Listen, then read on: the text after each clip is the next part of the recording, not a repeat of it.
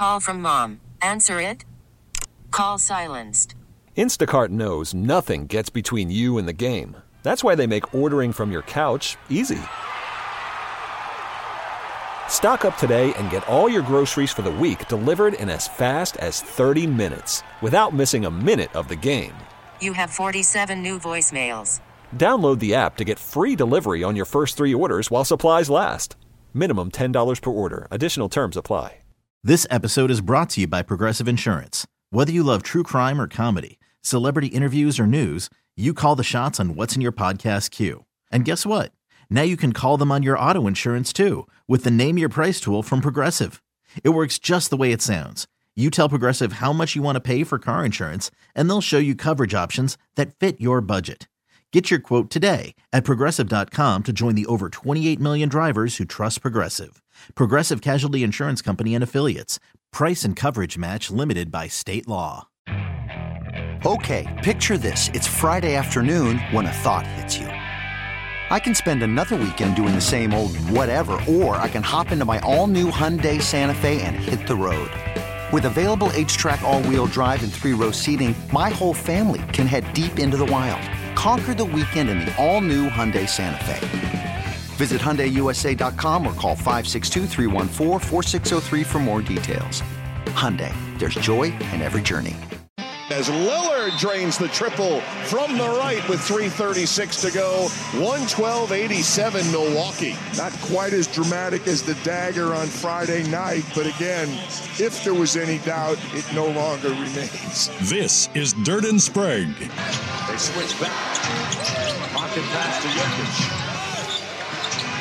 Porter Jr. raises up on the midi. And Jokic tips it home. With Andy Dirt Johnson and Brendan Sprague. So that'll be fun to watch and track Sabonis.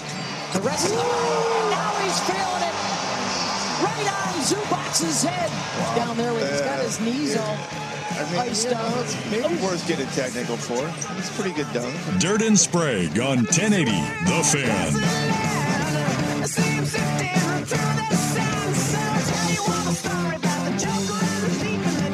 All right, 602 in the Rose City. Time for Dirt and Sprague on Portland's sports leader 1080 The Fan.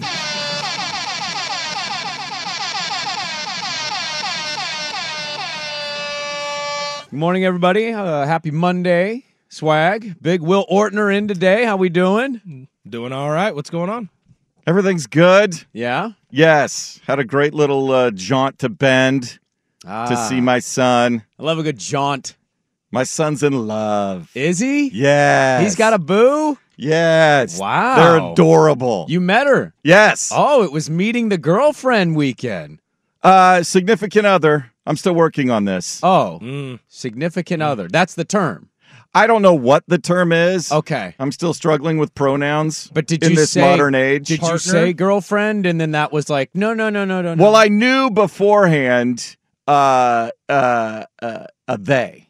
Okay, gotcha. All appearances, Gotcha. you would be justified in what you are saying. Okay. So, so showing my age, struggling with the uh, struggling with the uh, new grammar, uh, but we got through. But many- absolutely adorable. So happy as a parent. You're like, you just want him to be happy. Yes, that's all you care about. Yes. And he's happy? happy, big Yeah. smiles. Be honest. How many times did you go, "Oh, I mean How many times did you screw up? Uh, only a couple. Okay. And it was uh, it was late Saturday uh, after I had a couple glasses of wine, and we were playing cards. All right. So there you go. All right. Well, I'm glad that he's happy. He's So, yeah. Is he going to live in Bend his whole life? Uh, if he can pull it off, he will. Really? Yeah, when you're much. when you're a snowboarder, Yeah, like, no, I where know. else, where else, Well, you know, in the summer, it's beautiful down there. Yeah, you go uh, whitewater yep. rafting. Oh. There's a he likes to stuff do. fish Yeah. outdoors. He's skateboarding. He works in a skateboard and snowboard shop. There you like go. if he can figure out how to design apparel and skateboard decks and snowboard decks, he'd be perfectly happy. I think it's uh it's one of the things that I wish I could change about my wife is that she's not as fond of going over there. She doesn't like Bend. She doesn't like the outdoors. This is weird. We've had we've had experiences over there where we go to like Sun River and Sun River is just it's a tourist spot, right? There's just the only neighborhoods really in Sun River is Yeah. like, hey, you're going to stay on this compound and you've mm-hmm. got the swimming pool area and some golf courses. Right. So we've done that more than we've actually stayed in Bend. But when we've stayed in Bend, we used to do the Bend Ale Trail as a show. And me and Dirt would go over to Bend for a weekend. And then eventually they said, yeah, you can bring your significant others. And so we would take our, our girlfriends, our wives, and we would have a good weekend. I always thought it was a lot of fun. And every time we talk about going somewhere for the summer, I'll go, what if we go to Bend for three, day, three four days? She's always like, meh. And I'm, I'm always surprised by it oh. because Bend, to me, Bend is fantastic. Ah, it's beautiful in the Yeah. summer. You're so right, Will. It's perfect in the summer, and then the for winter you get snow. Yeah, Yeah, like if you're taking the whole family, there's kids stuff that they can do while the parents go and do other stuff. It's like the perfect spot for, hey kids, go to the water park. We're gonna go to the the bar over here, and we Sure. can still keep an eye on you. 'Cause I know that's what my parents did. I love Sun River. Uh, it, is it because she wants to go to new places? Is she like, I want to see what's going on in Lexington, Kentucky, Uh, or no. in Boston, Mass? I want to go see the Haba. No, we're more beach people than we are Central Oregon people. Like I Mm. love being at the beach, even when the weather kind of sucks. Uh, I think the problem is largely when we've gone to Sun River, our kids were too young to just leave at the pool and go to the bar. So it'd be like, hey, this kid might drown if we leave. So it'd be 'em in a like smaller pool. It well, yeah, but it'd be like us just sitting there watching them swim, or like you go in and you play with them, but you're like you're in three feet of water and you're kind of, I don't know. I get it. It can be a little boring if that's all you're doing, Right. Going to Sun River and then just going to the the SHARC compound and then going back to the house and then.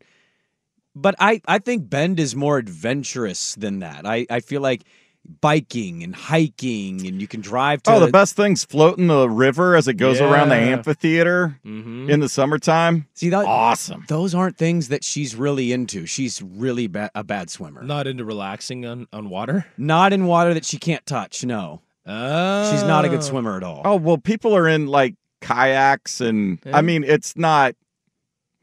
You're just kind of floating around, and everybody's got a cocktail, and it, oh, I, it's, I tend to agree with both of you. and it's mm-hmm. fun when there's a concert at the amphitheater. Oh, and it's you just so floating. loud if you don't want to pay or what, or you're like, like you can't get in or whatever. Right. There's people like sitting on their paddle boards, basically on the side, just dangling their feet, listening to the concert for free. yeah. Oh, there you go. Yeah, well, I mean, she could do what my buddy in college did. I used to have this big defensive end, like 6'5, 270 pound, just ripped dude. He couldn't swim. So whenever we'd go and do like floating the river or stuff like that, he would bring pool noodles. She could do that. I I bought her a life jacket. Yeah, I- that's perfect. I don't think she'd be in any trouble if we were all in the water. Goes right there by the old mill district. There's shopping, there's restaurants. It's- Everybody's hanging out, having a good time. The parks, there's a big trail like right through the park. You can just walk or You, know- hike. you or don't whatever. have to talk me Yeah. into this. I love Bend. I every time I've gone to Bend, I've had a great time. I've never gone to Bend and been like, eh. you know, I like the coast. I do. I love Yeah. the beach, but I I haven't been to Bend in a long time. You're making me want to go back there. So maybe I can. Maybe if I arrange it just right, think of the activities. Mm-hmm. Go there sometime in the summer when it's really hot and nice, and so we can go out and do stuff. Maybe I'll, I'll have to put something together so I you can get it back in my life. It's like uh, do it around like Fourth of July or something. Unless you guys already have something that you do with family, like that's the perfect time. Get out there, Yeah. nice and easy. Go for three, four days. Yeah. I think they still do the fireworks up by Pilot Butte. Oh, do they? I think so. I still haven't hiked Smith Rock. I mean, I've been there like six, seven times. Yeah. I've never hiked it. I haven't hiked it. Hiking's Eh, not yeah. necessarily my thing. Oh, you don't like hiking? I'm I'm with you on that swag. You don't like hiking either? I'm You not- Strike me as a hiker. Oh, no, I'm, I don't wear Patagonia.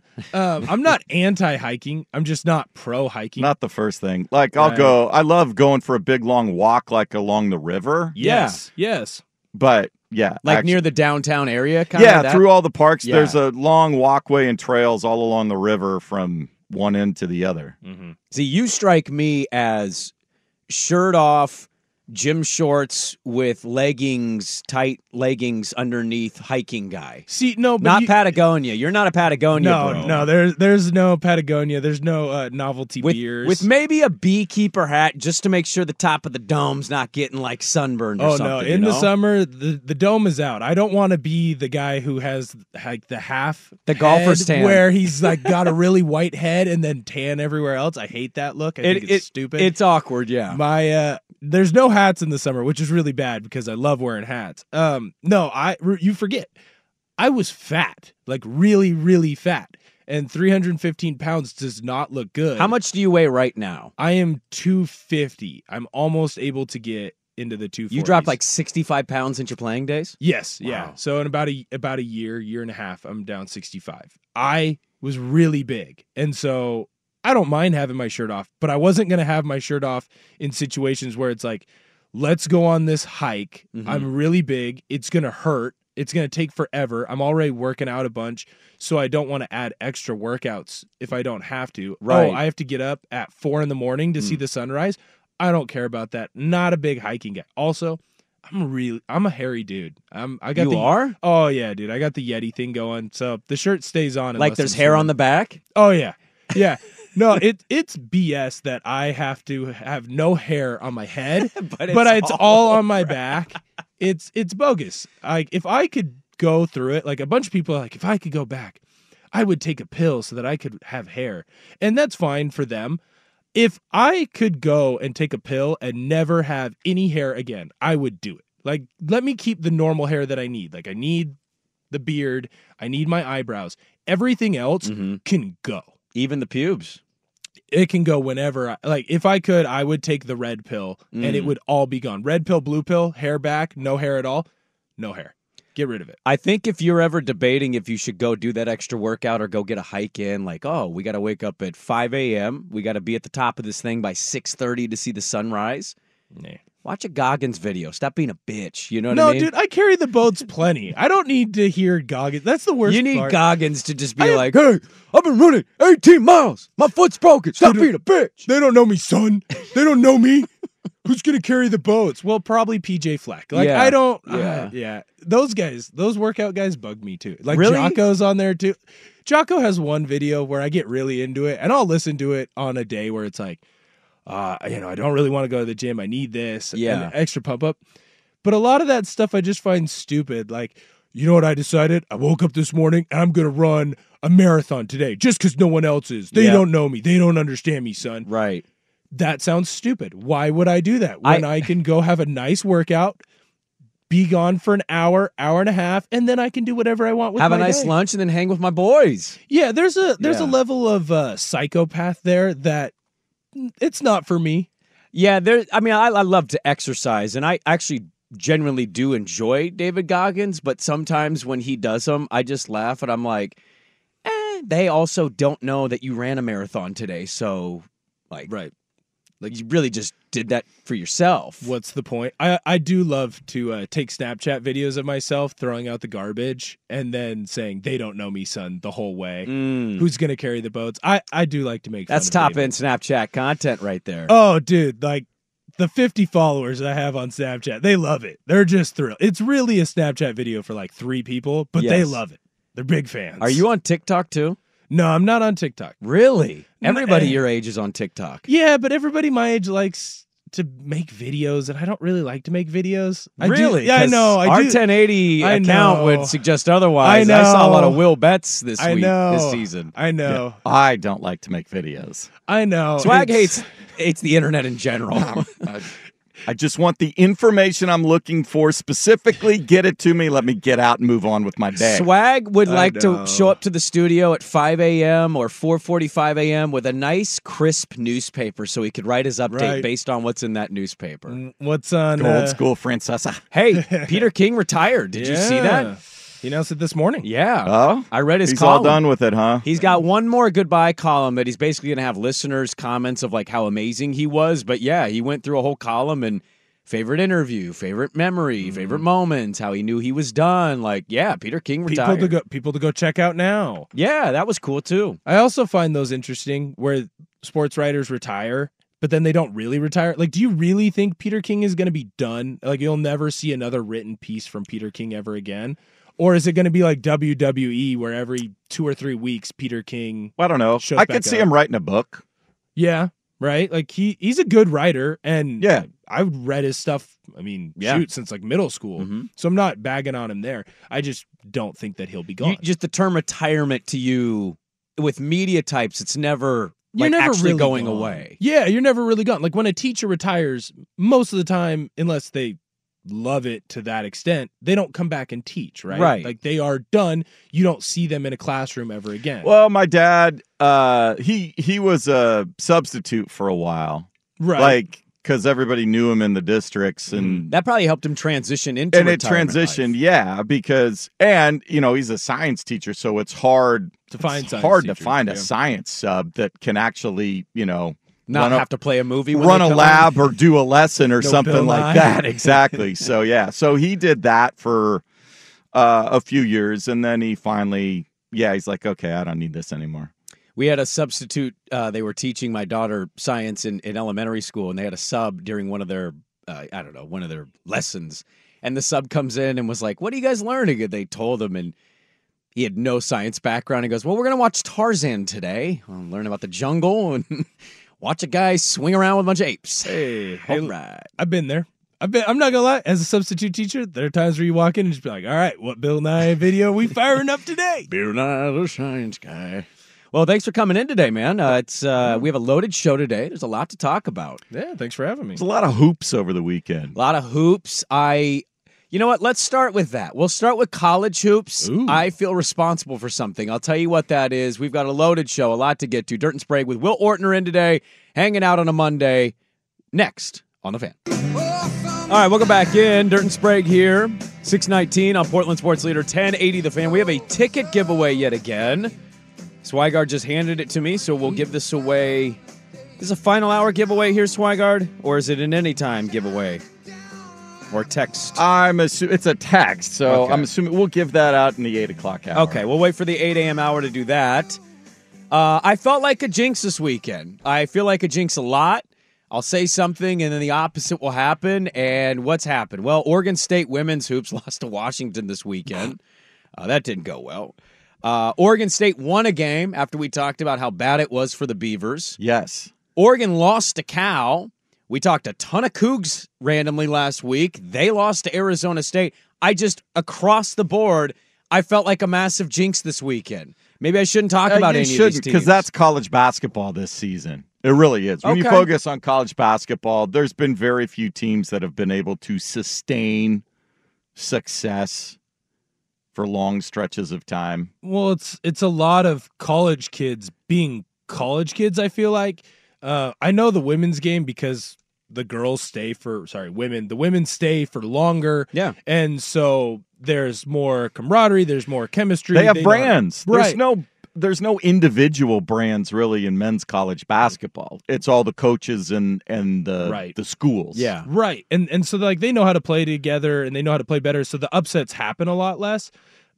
But at the same time, there's still college kids where they might have had a bunch of tests that week and they're not completely locked in, or they just have a day where they don't focus in as well. And so you have more turnovers, you have more mistakes. It's just parity. That's why there's chaos. It's because everyone is the same. No one's like head and shoulders above everyone. No one's head and shoulders really below anyone unless you're bottom bottom tier of your conference. Everyone's the same, so these things can happen. They happen a little less in women's, but they happen all the time. One team that I thought was significantly worse than another that won this weekend was Arizona State beating Washington State and beating them rather convincingly 73 61, 13 and 14 on the year going into this game against Washington State. And the Cougars outright lose after beating Arizona in Tucson. And so I, I see that I'm watching that. I'm like, oh, what a nice little delightful surprise. Talking about Kyle Smith on Friday, and they come back on Saturday and lose to this garbage Arizona State team. Here was Kyle Smith in the post game on, eh, not quite moving on from the Arizona win. It was tough, man. It was tough for all of us. And as I said, this, the FOMO society, the social media, you're going to read a lot about yourself. I mean, my wife sent me a four and a half minute video. I said, "What are you doing?" My last guy, nuts. You know, I love her to death, but like, even you know, I got we're going to be focused on Arizona State, and it's hard. It's hard to move on from that. Kyle Smith blaming his wife for his loss was not something I saw coming on Friday's show going into the weekend. Kyle Smith might get divorced over his wife posting a video to him on a You text. know that would come up in the divorce seatings too. Like, you badmouthed me in the public. I deserve more per week. No, but but again, that's college though. You finally do not finally, but you beat Arizona. You sweep Arizona. That is a huge accomplishment. winning at Tucson State. too. You Right. swept them, but your last game beating them was at Tucson. And going into the year, you were supposed to finish 10th. That was the votes on where you were going to finish that year. WSU, you're having this great run. You're first in the Pac 12. Everyone is giving you your flowers. As a college kid, you're getting DMs all the time about how great you're doing. Look at all these awesome things. Of course, it was a close game to Arizona State, and that eventually led to a loss. This is classic college sports in general. How often do we talk about letdown spots Mhm. in college football? If you had a big game, you won a big game, you're going up against a team that is clearly inferior or should be inferior, and then you have another big game the next week, so you're not paying as much attention. It happens. Also, you just won in Tucson and you went on the road to play in Tempe, correct? Those are two of, oh, I don't know, the most attractive soror- sorority schools on the West Coast. Are you blaming the co-eds of Arizona State? That, that's who was responsible You're for Washington blaming Mill State? Avenue? Mill Dude, I'm telling you right now, I played uh I played a lot of games in western New Mexico and we would stay in Tucson because we'd fly out of the Tucson airport and you better believe that Tinder got downloaded and got put up for a lot of guys who knew that they were staying in the Tucson area. Now couple that with the fact that you're playing for a team that people actually care about your wins and losses because uh, the sorority girls were not big fans of like, well, yeah, we just won in Silver City in our D2 football game. No, they care about, hey, this is Washington State. Your basketball players are all super tall, sup- supremely athletic. Yeah, they've read their pr- press clippings a little bit and they probably hit on some people and they just didn't take the game as serious. I think that's the thing is, um, you know, going forward, we talked on Friday about their schedule, and I had said out loud their schedule's pretty favorable for them based on where they were and everybody else they're playing was. They're going to get the best shot from everybody the rest of the way. And Mhm. how they respond to this loss against ASU is going to be interesting. A team that didn't, I wouldn't say can't afford to lose, but basically is at a point now where they lose one more game. I think you can kiss the tourney goodbye completely. Oregon. Yeah. Oregon lost to Cal. That one shocked me a little bit because I watched Oregon State blow a game to Cal. And Swag had mentioned that Cal in the last, you know, few games has kind of pieced some stuff together. They're still sub 500, but they were in- injured early on this year, and they've kind of put it together now. I still didn't think Oregon would lose to Cal outright. And here was Dana Altman in the post game on falling to Cal uh, in Berkeley. You know, I thought our guys played hard. Uh, didn't hit any shots. Our ball movement wasn't nearly as good as, as what it should have been. And again, I, I think Dante gets abused in the post. You just they think because he's big they can just lay on him and, and hammer him every time. So probably get in trouble for saying that, but it's it's the way the game is. And and so we just got to find a way to get better ball movement and keep him off uh, in, on the perimeter a little bit more and flash him in there so they just they can't hold him and lay on him. You got bend the knees, bend the knees. Cal is nine and eight in Pac-12 conference play. Not bad. They could finish with the number four overall seed in the conference That tournament. is insane to say out loud. They're 13 and 15 on the year. So I know this conference isn't amazing by any stretch, but to beat Oregon, Oregon can't afford to lose another game. They have their one big game against Arizona. That helps the resume. They probably have to go really far, either to the final or the semifinal. David Cobb on Friday of CBS Sports told us he thinks they got to go on a run here. They got to beat Arizona, but they're still in that kind of last four out, first, you know, last four in, first four out, whatever that is. That's kind of where they were hovering. Then you lose to Cal. It's like, uh, you, you you can't afford any more losses at this point. Well, it's also prime time of people haven't paid attention to college basketball at all yet, and This is when we start to kinda gear up into start it, paying yeah. attention. Uh, I think the key thing here too is f- the way it is for most teams. Just get hot. I mean, let's look at last year's national champion, UConn.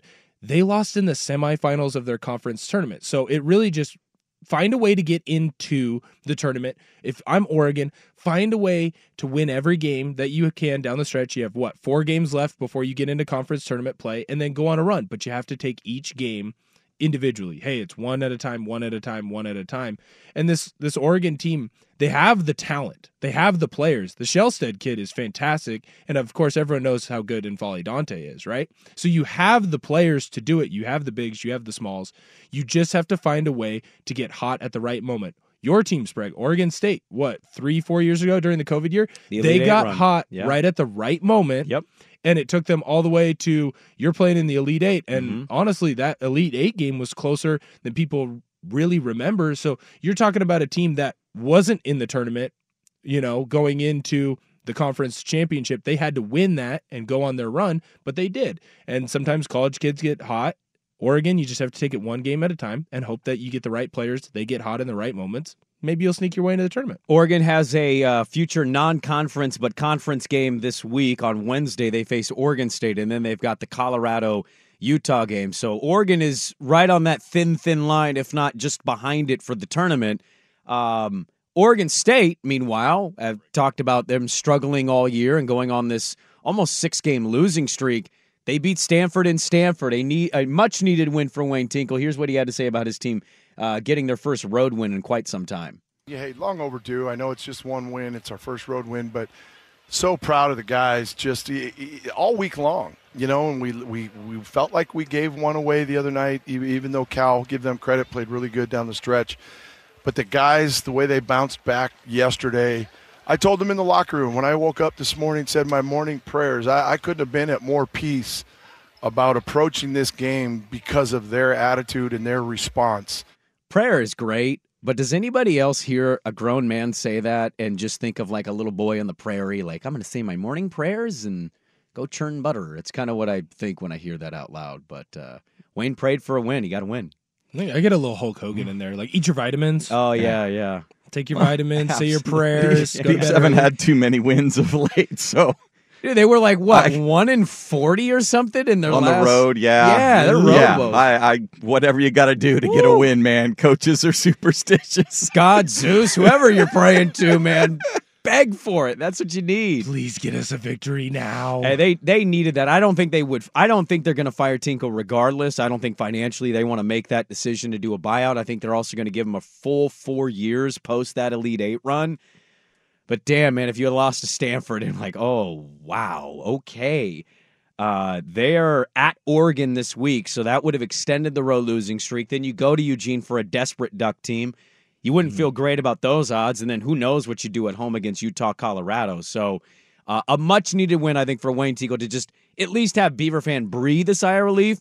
Even as most Beaver fans at this point, I would say, are only largely paying attention to either the women's team or the baseball team because those programs are winning for the most part, whereas the men team has been pretty pretty ugly this year. Well, I mean, aside from the Elite Eight run, it has been. But that's also why I think it's a little foolhardy for people to be like, hey, let's move on from Tinkle.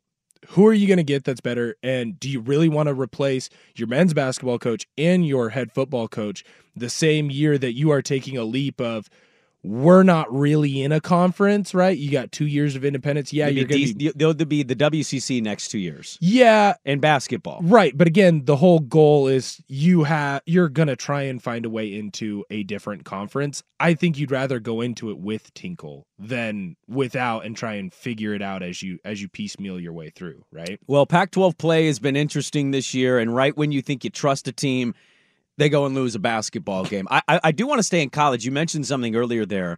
We had an interesting weekend in college hoops as this is gearing up more and more towards conference tournaments.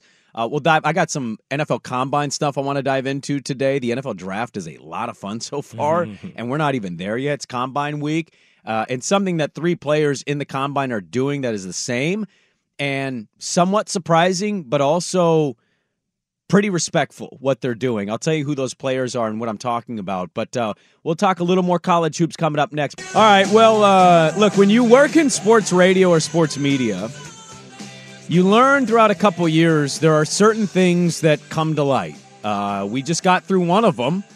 That's bitching and moaning about the NBA All Star Weekend. How can we fix it? How can we make it better? In July, we'll get to the uh, the MLB All Star break. We'll bitch and moan about that. How do we make this game more competitive? What about the home run derby? Is it still fun? Uh, there's just always the annual complaint about something. Right.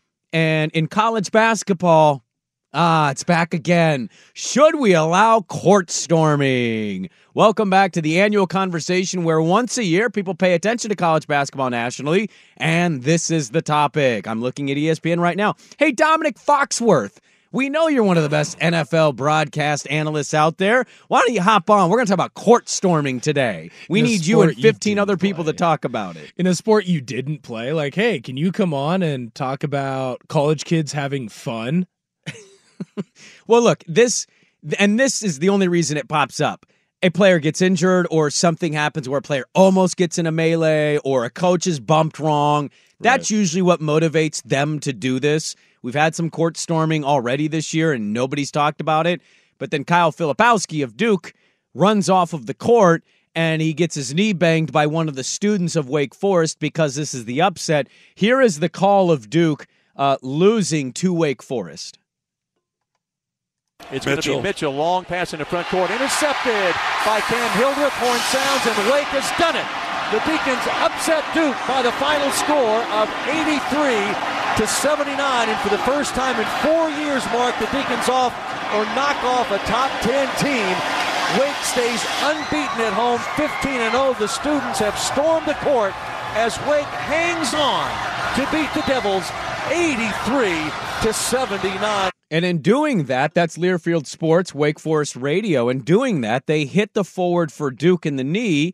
And now I believe they say he had a sprained knee, Swigard. Is that what I they had thought- called I don't it? know what the official. It, it is a knee. It is a knee. I had Um, seen ankle originally, and then I think they went back and said it was a but knee this, injury. I would say this: they started once that steal happened. The clock had not reached zero, right? And they were coming, and there was no, virtually no security. You got to get the team off the floor. Yeah, Wake Forest and, and Scheyer, Duke's coach, were shaking hands, Yes. congratulating, or and all of a sudden, saying good game. Yeah, and, it Scheyer was then like running over. Like you, you got to find a way. I don't know how you do it. I don't know, but you got to find a way to get the team off, both teams off the floor. Now, if the home team Mm-hmm. wants to go and get in the melee, that's up to them. But you got to let the visiting team. There's got to be a way to get them off the floor floor before they rush. I, I I'm all for it. It's Mm-hmm. it's a special thing, but you got to have some sense of order there. Right. Well, Creighton did it perfect when they beat UConn. Creighton beat UConn what Thursday, Wednesday. They beat them last week, early on in the week. Yeah. They stormed the floor. Guess what happened? Creighton had the right amount of security that was able to surround the UConn bench and keep the fans away Right. from UConn. So UConn was able to get off the floor. Hurley was able to go over, shake hands, probably scream to himself about how upset he was, and then walk off the floor. Wake Forest, a lot of people are upset, but when you look at the facts of this, it is it was a record-setting crowd. It was the most amount of people that have been to a Wake Forest basketball game. You are in a situation where Wake Forest, they are on the bubble. Is that a right? fact? They had the most people at a game they've ever had. They've had Chris I- Paul and Tim Duncan in that uniform. What I are we was doing? I heard that it was a record-setting Wow. performance. Is it a They s- newer? Have they re, have they built know. a new arena I since then? I wonder Forest. about that. I don't. I don't know about that. Well, it's all but it's all in the on planning. I mean, there's there's other things that you can go to, and it's like, okay, where do you put? Where are Mm-hmm. you putting the student section as it relates to? Looked like it was behind the hoop. It was behind the hoop, but it was next to the Duke bench. Right. Why isn't the student section next to the home team bench?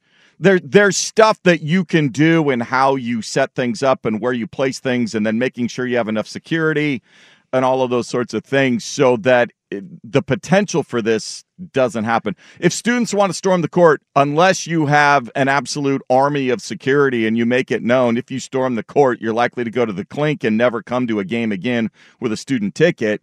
They're storming the court. So Can we not put people in the clink for dumb reasons? That just 19 year old. I what are you in here for? I stormed the court a little too early. I'm sorry about that. Well, also, how many people, like, how many are you really going to catch? You're going to catch like four kids, so four of the kids are going to get in trouble. Uh, I'm looking for the attendance. I pulled it up. It is a rec- It was a record-setting uh, attendance in the new era. I'm I'm searching. I So maybe they've had a new run. Here was Jon Scheyer of Duke. He uh, obviously Duke loses, and kind of sly little move here. He gives credit, but also a little Coach K of no, no, no, no. The, the story isn't that we lost. The story is the court storming because one of his players, his best player, gets hurt. Here was Jon Scheyer in the post game. I'm more concerned about the, the well-being of our guys. You know, Flip sprains his ankle. When are we going to ban court storming? Like, when are we going to ban that? Like, how many times does a player have to get into something where they get punched or they get pushed or they get taunted right in their face? And it, it's a dangerous thing. You look around the country, and Caitlin Clark, something happens. And now Flip, I don't know what his status is going to be. He sprains his ankle. And it's one thing, like when I played, at least it was 10 seconds in the court, you know, you would storm the court. Now it's the buzzer doesn't even go off and they're they're running on the floor. And this has happened to us a bunch this year. It's part of it. We need to be better. We need to learn from this. That needs to stop. I I appreciate Jon Scheyer. He also went on and gave proper credit to Wake Forest. I watched you play at Duke, dude. We're like the same age. Stop acting like people didn't storm the court in crazy ways when you played at Duke. I watched those Mm-hmm. games. Right. And and that's part of college kids having fun. It was so it's their first sellout since 2017. That's It's the program's been high- down, yeah. It's the highest attendance that they've had in the Steve Forbes era. It's almost 15,000 kids. Yeah. They needed to do a better job with security. You have a record setting attendance, hire a record setting number of security guards. Find a way to protect the kids. The other thing about it is you start looking at people on Twitter, X, and the Darren Rovells of the world. They're going, How dare they do this? How dare, like, they're coming after him. They're trying to shove him. Sure. No, the kids are running onto the court because they're dumb college kids and they're not really paying attention and they got too close. And accidents sometimes happen. There needs to be a better job by security and by Wake Forest's administration of finding a way to protect the Duke players so that they can't get run into. But it's college kids having fun, and I'm not going to take away college kids having fun and storming the court. There's nothing more fun uh, in my college experience of being a fan in attendance and storming the court after beating our rival in volleyball for the first time in like 10 years. You guys stormed the court for a volleyball win? Dude, I painted my belly for a volleyball game. Wow. Yeah, well, dude, I've never uh, heard of court Central's storming basketball for- team wasn't very good. No, I, hey, no judgment. I just I'd never heard court storming for volleyball wins. How about that? It was super sick. I'm really excited about it. It's on my resume. I'm really proud of how uh, serious I take D2 college volleyball. Hey, as long as you're there, you're enjoying the scene. That's all that matters. Swag, I want to ask you this, and we'll go to break. You can answer on the other side. Should they ban court storming? Will they ban court storming? We'll talk about that a little bit more. We'll get to, uh, I want to get some NFL combine stuff. Don't worry. We'll get to the 9% Portland Trailblazers today at some point. But back with more Dirt and Sprague on the fan. You know, one way to uh, fix this problem that everybody has with uh, court storming once a year, where it becomes a debate because they uh, they evaluated the sports landscape, and if they're not particularly strong in college hoops, you know, what he's squeezing out today, and so people latch on to this and say this is going to be the big topic of the day, and it happens again every year. Would you allow it in the NBA? Is that the best way to fix it in college? Is however they do it in the NBA is what you should adopt in college because you can't see a They've world. in the NBA. eliminated it in sports. If you go back Oh, and watch old, you know, from the late '60s, early '70s, Yes. like Boston Garden, it, they were right on the old Garden. Like Mm-hmm. that triple overtime game in the finals against the Suns, I think in the '70s or whatever. Everybody just flooded out, and but now, I mean, the Players Association actually. The problem is the college students don't really have any significant pull about anything, but the players union said not yet. Not yet. It's Yeah. coming. Uh, but yeah, you need to get some damn security in there because all of a sudden, if you get a sprained knee on a you know three hundred million dollar contract and they can't play in the playoffs, now you got a different issue. Right, but but I also think that the uh the fervor is different for your pro teams, right? Like people are excited, people are happy, people go to games, they love it when their pro team wins, but in in a pro setting, you have a variety of different ages, right? Now you have that as well in college sports, but the difference is you have the student section, like the student section, the fan love, the fan appreciation. That is a major part of college sports. And people love to bring up, oh, we have the best fans. We have the best student section in the Pac 12. We have the best student section in the ACC. And part of that is when you have that student section, you have a big group of dumb 18 to 22 year old kids who are let's face it, probably a little drunk and are excited and they want to go out and they want to cheer and they want to yell. And so not only do they not have the best ideas anyways, they're now drunk and they want to go out and storm the court. It's a fun, it's an exciting thing. And sometimes they storm the court after a big win. You know, I think it's more on how do we find the security to protect the visiting team instead of taking away court storming. Because even if you try to make it illegal, right? Like, ah, if you storm the court, we're going to uh, arrest you and we're going to take you in. Don't you think they have better things to do as a police force than to go in and write a citation to 50, 100, 200 kids? Oh, that's just not realistic. You know, that's not Right. what they can do. So you're not going to do that. So then how do you mitigate the problem to where it's as safe as possible? There are going to be issues that arise like this. There's going to be issues like Caitlin Clark at Ohio State where the fan ran into her. But if you look at both of those videos, I really don't think the fan is maliciously attacking Caitlin Clark or Filipowski in this. Oh, I thought Caitlin. I, I I love Caitlin Clark. Okay, I just bought Right. a Caitlin Clark. Uh, you break it, you own it T-shirt. She absolutely flopped on that court storming situation with Ohio State. One, and we got the angle. She and- flopped. And the fan is just running onto the court. She's not running to hit her. She's just not paying attention. Now, the- and that happened. I think she was just more. She they weren't looking at each other, and No. it was more shocked, and she just threw her hands and up kind of and fell to the ground. Yeah. Right. Filipowski was legitimate, like contact. Now, Well, he had contact from like the first one was like they were just running on, but then the two behind him saw him, and the, like I understand. Look, I'm not a Dookie fan, but Me I under- either. I understand why Filipowski thought he was a target. Yeah, Right. I, I also understand Scheyer's anger. Like Mhm. that's hey, my best player just got kneed, knee to knee from a random drunk student. I'm I'm kind of pissed off right now. I do get it. I I just I don't know. I think the thing about this conversation is it's not going to get banned. They have these fines. They do this in football. Hey, your Well, conference not is going to get AC. fined. That'll get fixed. yeah, but they did this in the SEC and Tennessee.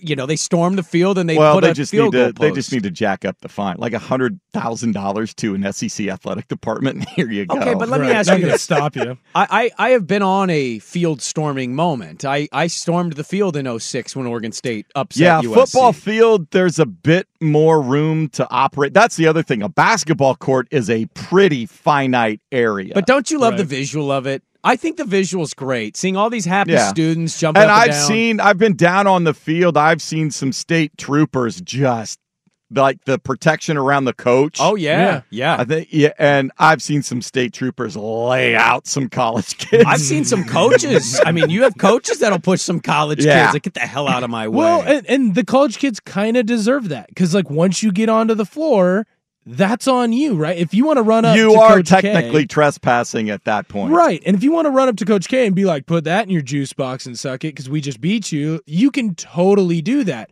That being said, you can get totally laid out by you know a, a security guard or by a police officer, whatever. It's it's fun. It's what makes college basketball unique. I think you just got to find a way to protect the team better. Otherwise, like it's not going away. Yeah. There's a poll question I put up at Dirt and Sprague. Should they ban court storming? I just rewatched the Scheyer thing because they just played it on ESPN on the TV in here. He's got this thing where he talks, and I don't know where he's from, but he like kind of does the side of his mouth thing. Oh. So when he's saying like "Hey," he's like going the side of his oh. mouth to say "Hey" as he screams at students for hurting his his forward. Doing a Connery? Kind of, yeah. Like "Hey, get out of here." I think what's more likely to come out of this, and I hope it actually does because I don't see the point in it, especially after a heated game. They'll Mm. Well, get rid are- of the handshake line po- post game. Yeah, yeah. I've seen more stuff get started or get finished in a handshake line. Yeah.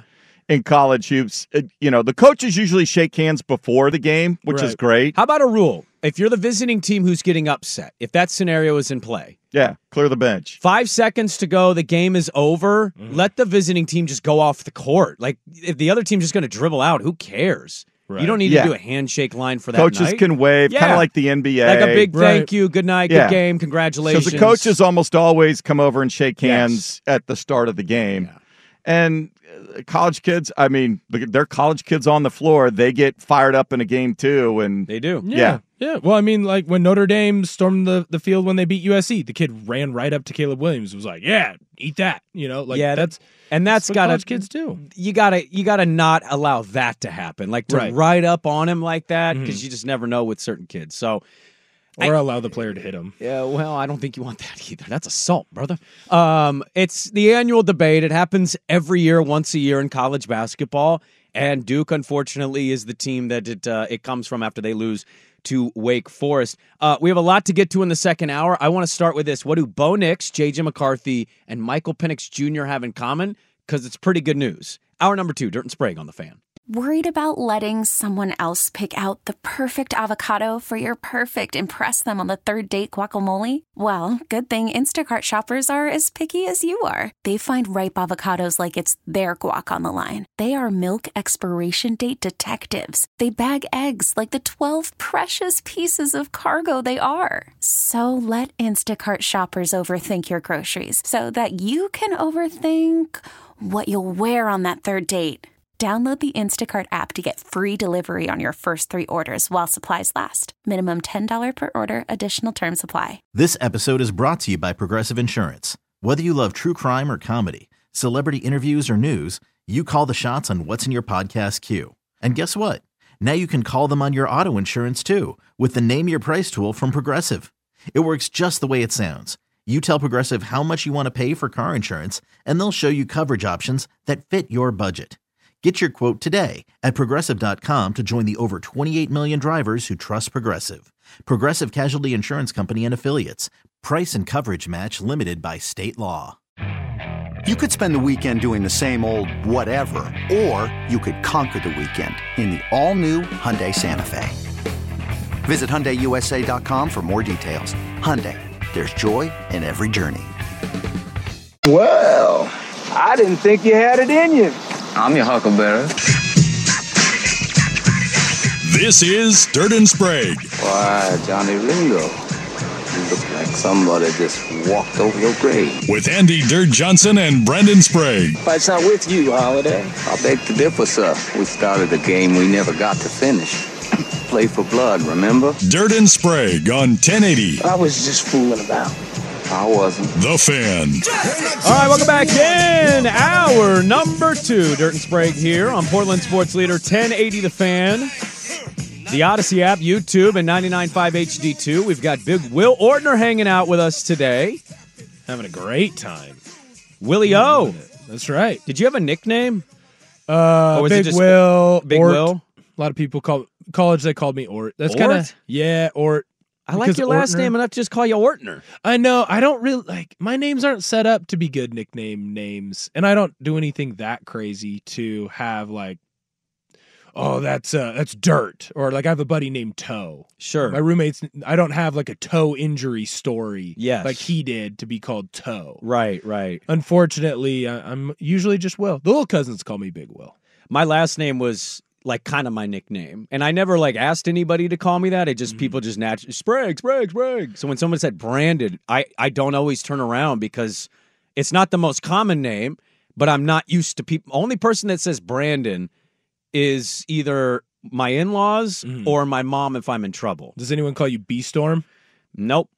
That's I had a bu- I had a buddy been a named. Brandon in, in high school, and he was called B Storm. B Storm. He he self created the nickname, and Oh, he was see. But here's where he was smart: is he started like saying, "Oh yeah, I was talking to so and so," and they were like, "What's up, B Storm?" And so he'd throw it in that way. so he Ah. was never like, "Oh, B Storm is beating you." He would sneak it in and pretend like other people called him B Storm, and slowly Hmm. but surely, people started actually calling him B Storm. Mm. And I was the only one that was hip to what he was doing. He just wanted a cool nickname, and so he He thought B Storm was the cool nickname. Dude, people loved it in high school. Hawkinson B Storm, like that was a sick thing for him. But he created it himself. He sneakily oh. created it himself, and then I found out, and then because I'm a jerk, everyone became Storm. So, you know, I started. I think I called a teacher like Alan Storm or A Storm, whatever. See, that makes for a fun douche or no douche, creating your own nickname with B Storm. See, but if you do it well, and then you go to college and you tell everyone that they called you B Storm, and then people from school actually do call you B Storm, all of a sudden you're B Storm. He made his own nickname, and he almost got away with it. If it wasn't for for me, You meddling kid. yeah, my meddling, my meddling ways. Pull off the mask of your friend just to find it's still your friend. Who created your nickname? You did. Uh, we have a lot to get to. We're going to talk some NFL here. I um, the combine is this week. Yeah, I'm excited about the combine. I I, I want to get to a little bit of how fun the draft is. I, I we've had listeners that once in a while will chime in and be like, NFL, really? It's not happening right now. Like uh, the NFL draft's pretty fascinating. It's a massive event, tons of eyeballs. what teams are going to make moves, what teams are going to find their quarterback. And I found something interesting over the week and reading some of the combine stuff going into this week. So I, I, I said last week at some point, a lot of these guys don't participate in the combine anymore. It's Right. it's not as big event. Uh, I think the Senior Bowl, for example, is growing in popularity. I forget the name of the other bowl, but it's not the seniors. Well, It's there's Shrine. the Shrine Bowl. You've These got guys the Shrine. Hula Bowl. Yes. You can. Uh, I played in the HBCU Dream Bowl. Okay. The HBCU. I, I somehow dumbed my way into the HBCU Bowl. Okay. Yeah, I don't. I still don't know how I did that, but But I- you did it. I did it. I did it. They thought I was a doctor. It was a whole thing. Well, they uh, they've have all these new things that are growing in popularity by the year, and so the combine's becoming more and more like, oh, I'll be there. I'm not going to participate. Mm-hmm. Most of these guys have pro days. Caleb Williams announces not throwing, and I don't think that's surprising by anybody. He's got enough tape out there. Evaluate him yourself. Right. You could say that for a lot of the quarterbacks in this draft, Will. What I read and found out over the weekend that made me happy was JJ McCarthy. Let's use that name. Mhm. We talked to a Denver guy on Friday. He's shooting up in mocks. People are starting to like kind of lean in on JJ and say, hey, he might be a better player than people give him credit. Mm-hmm. I don't think JJ McCarthy's in a position where he has to absolutely throw at the combine. I think it helps, but he doesn't have to. He played at Michigan. Michael Penix Jr., same kind of deal. He's fallen in a lot of mocks. Some people think he's a round two guy. And so he could be in a similar situation. If I throw, it puts me at more risk to maybe fall further. Bo Nix is one of these names. He's mm-hmm. anywhere from the early teens to the back end of the first half, depending on who's drafting at what spot. Right. None of these guys have to throw at the combine, and all three of them announced that they will. And I love this mm-hmm. because normally these dudes don't need to do it. They have pro days, they can just have their own receivers be there, showcase those guys, be in gym shorts and do the Zach Wilson where we spin out, and we throw 60 yard bombs, mm-hmm. and the Jets fall in love with that one play instead of going to the combine and missing on key moments and key throws where all the scouts are, where all the personnel is at. They don't have to do it. And all three of them have decided that they're going to. And I, for one, as a fan, as a viewer who's really in on this draft, I'm excited about it. I'm glad all three are doing it. Well, I know the NFL's excited about it too because when you have guys like that that are throwing, more people are going to tune in. Because, like, I remember when the combine wasn't, I mean, obviously it was a thing, but people didn't pay attention to it the way that they do now. I mean, that was NFL Network. Maybe you'd tune in on Saturday. Maybe you'd go see the 40. You'd see the O lineman bench press, D lineman bench press. And now, like, that's primetime television. People really care about the combine. But I also think the reason that these three guys are throwing is because they know the fourth quarterback kind of seems to be up in the air. Right now, everyone knows that Caleb Williams, if he's not drafted number one overall by the Bears, he's going to go number two. I think, Will, can I interject real quick? I think you're making a good point on the fourth. I think some of these guys, maybe all three of them, right? Maybe in the back of their minds, they think the third one is up in the air.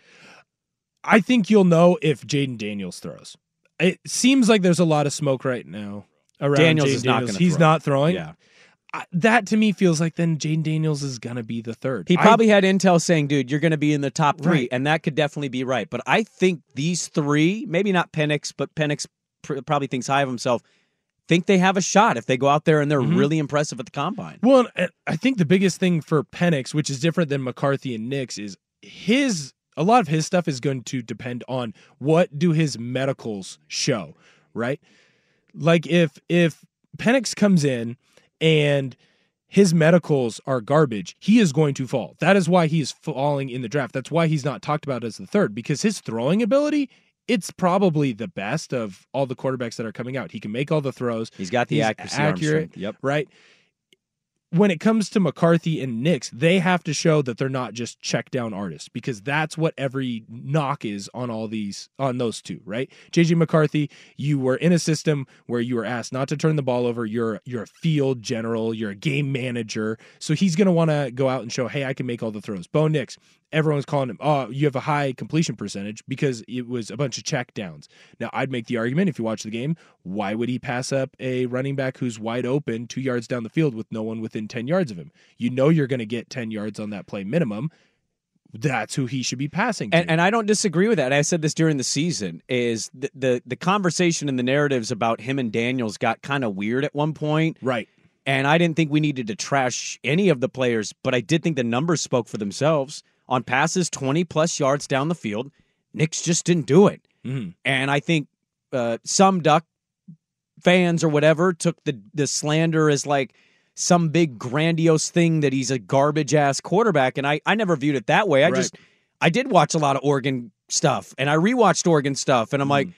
he is making screen passes a lot to Bucky Irving, but it's getting big chunk plays. He was hitting Tez for out routes that would go 25 yards. And like, that's all good. Like that, that worked for what their offense was. Right. And in the same way, I watched Jayden Daniels absolutely stat stuff. Hundred percent. They would play garbage teams. Their last game of the year, he like eight touchdowns, and it's like, eh, some of those numbers are going to be a little misleading. So I just thought the the conversation got a little noisy and weird. But I thought the numbers also just bear out who you are. Nix was not pushing the ball down the field. But he also didn't have to, and that's not what the offense was asking. Sure. And- But that's why I think they're throwing in this combine because there is that fourth QB spot that's up for grabs, and they want to get it, right? Like there's a big difference between being the fourth QB who's probably going to go in the first round to being the fifth QB who right now it seems like you might not go until the second or third round. That's big money, and that's a big money difference. So I think the reason that these three guys are throwing yes, it's cool, and, and as a fan, you're excited, and it shows that they're competitive. They want to compete, but I think they also know that there is a fourth spot that is open, and it's going to be the difference in literally millions of dollars for these three. And if they can go out and put on a good performance and really impress the scouts when they are throwing to wide receivers that they haven't been throwing to for two, three years that they're not used to, right? Because when you're pro day, you throw to your wide receivers from college. You're throwing to these random kids. If you can go out and have a good performance, it might lead to them being more likely to sign you in that fourth spot. Do these quarterbacks also know how they benefit in some ways to what's currently being talked about around their names, and also how this could whole whole whole landscape of it could change based on where these other quarterbacks go? It's a fascinating thing. I want to dive in some more because there's something about Penix, Nix. You could throw McCarthy uh, McCarthy in it that I just. I wonder if anybody in their life in their ear is telling them this about the NFL draft that's coming up pretty soon. We'll get to that next. I'll tell you what it is next on the fan. I'm well aware that Penix, Nix, McCarthy, they're they're about as competitive as it gets in sports. And so saying this to them would be kind of ridiculous. But I, I I just think the history of the league tells us sometimes it's it's for the best. They're going to work out and throw at the combine. And I'm, Right. again, I'm fan I'm thrilled about that because I want to watch them. I mean, a lot of pressure on those telecasts of like, hey, you got to make this throw, you got to be accurate. I also I hope that somebody in their life is telling them like, yo, just go do your best. Mm-hmm. If you fall though, it could end up being the best thing for you because you could fall to a situation where you need to learn. Mm-hmm. If you would have told Jordan Love that going into the draft, Jordan Love would be like, the hell with that. I want to be a top five pick. And I get it money wise. This is a business. Right. But he fell to Green Bay and he got to see and learn from Aaron Rodgers and Matt LaFleur. And now Green Bay is like a trendy, fun pick because he he proved it over the course of last season in the playoffs. And now here he is going into this year's second full season as a starter. And a lot of people want to pick Green Bay to win the NFC. It doesn't happen for every quarterback. But again, Penix is already projected as a second round guy. Nix, as I mentioned, is either a teens or late first guy. These guys falling, it's not the end all be all for them. They could end up in a great situation where there's a veteran there that's going to be an, eh, a little iffy, and you get to learn for a year or two on the bench and then get your shot and be ready. I know Penix and Nix are older, so you could sim- you could simply cite the age. But I think those guys, if they do end up falling, it's going to feel devastating. I just hope somebody's in their life saying, this could actually end up being the best possible thing for you versus being Jayden Daniels going to New England, mm-hmm. where Jerod Mayo is an unproven head coach. Right. Their system is unproven in general. And yeah, they won Super Bowls, the culture, yada, yada. That's been a while since that stuff was what it was. And so it, it he might not be able to succeed because the situation might not allow it. There's there's very few. You could probably count Will on a hand on just one hand. How many guys had they gone to a bad situation could have still found a way to succeed? And I think that might be generous. There, there is so much that goes into being a new quarterback in the NFL. To me, if you fall, you might fall to the perfect spot versus do you want to be the second quarterback? You absolutely do. They'll sign up for that all day. Mm-hmm. But you're going to go to a situation and be asked to do it now. And some most guys are not ready to do it now. Right. Well, and I think it also depends on each quarterback. Like when you look at Penix, he wasn't playing right away at Indiana. Obviously, he earned it and he played very quickly in his tenure, but he wasn't right away jumping into the fray. When I look at Bo Nix, that's what Bo had to do at Auburn. He jumped right in. He was supposed to be the Auburn savior. He's following in his dad's footsteps. And you saw that that pressure got to him, especially when he was younger. Now, I'm not going to say that he completely changed once he got to Oregon in the fact of now the pressure doesn't get to him, but he got to a better situation where the eyeballs weren't on him. He wasn't supposed to be the savior of the Oregon Ducks, but he also got two offensive coordinators that set up their offenses to exploit his strengths. Dillingham, hey, you like to be on the run, you like to be on the move. I'm going to set up an offense that allows you to do that. When you look at Coach Stein's offense, it is I'm going to get the ball out of your hand as quick as possible because I want to stretch the defense and I want to get to the ball with our playmakers in space, let you read the defense pre snap, and then make the best decision. I'm not going to ask you to go and throw a bunch of 50 50 balls. I'm going to ask you to throw a bunch of 95 5 balls, and we're going to try and win the game on just finding the open receiver and beating you that way. So I think for me, when it comes to a lot of these quarterbacks, especially with these three, it's about the situation that they get put in. So is the situation best if say one of them got taken at I believe Seattle's at 16, right? Mhm. And there's a lot of smoke around, hey, Seattle might go and take a Ryan quarterback. Grubb, he coached Penix Jr., Right. right? Right. Uh, Geno Smith is a clear Mm-hmm. stopgap. Like he's done well, but he's not going to lead you to a Super Bowl and Yes. he's not your future. Right. So could that be a situation for one of those guys to go into where, hey, we're going to sit a year, we're going to sit behind Geno, we're going to figure it out that way? I think that could be a good spot, as opposed to if, say, Pittsburgh came in and drafted one of those guys, and they would draft them. Obviously, I think they're 18 or 20. They're later on in the draft. I think that the draft to Seattle, where you're going to have to sit for a year or two, is better than getting taken by Pittsburgh because you're immediately getting thrown into the fire and you're getting thrown into the fire with a team that they are good enough to get to the playoffs, but they are not good enough really to be a Super Bowl contender. Yeah, they're a different tier of contender. They're like, hey, they're a good playoff team that's feisty and maybe they get you, but for the most part, they're not better than Cincinnati with Burrow and Right. healthy. They're not better than maybe Cleveland. They're not better than Baltimore. They're not mm-hmm. better than Buffalo. Not better than Kansas City. And they, they're capable of winning those mm-hmm. games once in a while, but you don't look at them right now. I think that's an interesting one too, because are they ready to move off Kenny Pickett? and the, there seems like a lot of smoke that they are. But then the talk is, well, they might want to go for an older free agent, right? They might want to try and make a play for Baker or for Russ, or you know, Russ is the one that it seems like they want to make a move at, or maybe make a run at at Kirk Cousins. But if they were to not do that and they wanted to go young again, because it does seem like they're going to move on, I don't necessarily think that's a great spot for some of these young quarterbacks. So I don't necessarily think it's better to sit behind a quarterback necessarily. It's about the situation that you're going to be put in. If you are Caleb Williams, you're going one two. If you're Drake Maye, the only reason you would go one is because Chicago has some sort of issue with with Williams. They don't want uh, the free flowing style that he has, or you're starting to hear now, you know, uh, a lot of these Merril Hoge type scouts, NFL. Yeah, Merril Hoge is super against Caleb. He doesn't think Caleb's impressive at all. They don't because they don't like that he plays the backyard style. The backyard style has lots of pros, and you look at Patrick Mahomes. Patrick Mahomes plays a lot of backyard. So does Josh Allen style football. Yeah. So- so can does- Lamar, So like- does Lamar. So do a lot of these quarterbacks. Yeah. Uh, but the problem with the backyard style is you don't really know what you're going to get. It's a high risk, high reward. Yeah, but and and, and I don't disagree with that. It is a Mm-hmm. dangerous thing to play. Caleb is on the shorter end of the quarterback spectrum, but there are really good examples of guys who kind of thrived in it and are Right. thriving in. I mean, one that And talked Williams this can. weekend was Russ Wilson. Right. I know Russ was known as a game manager when he started there, but when he was really killing it in Seattle, He's cooking. he wasn't just sitting in a pocket all day. He's a moving around the pocket guy, using the legs as a threat Right. while pushing the ball down the field. And that's how more I'd view it. Is if Mm-hmm. you think Caleb has the arm strength to make throws, if he thrives on movement and not just sitting in a pocket behind six six lineman as a six one and a half guy. Right. I you kind of have to trust that he knows what he's doing. He's been doing it at a high level. I looked at a mock from Matt Miller just at ESPN, just bringing up a mock.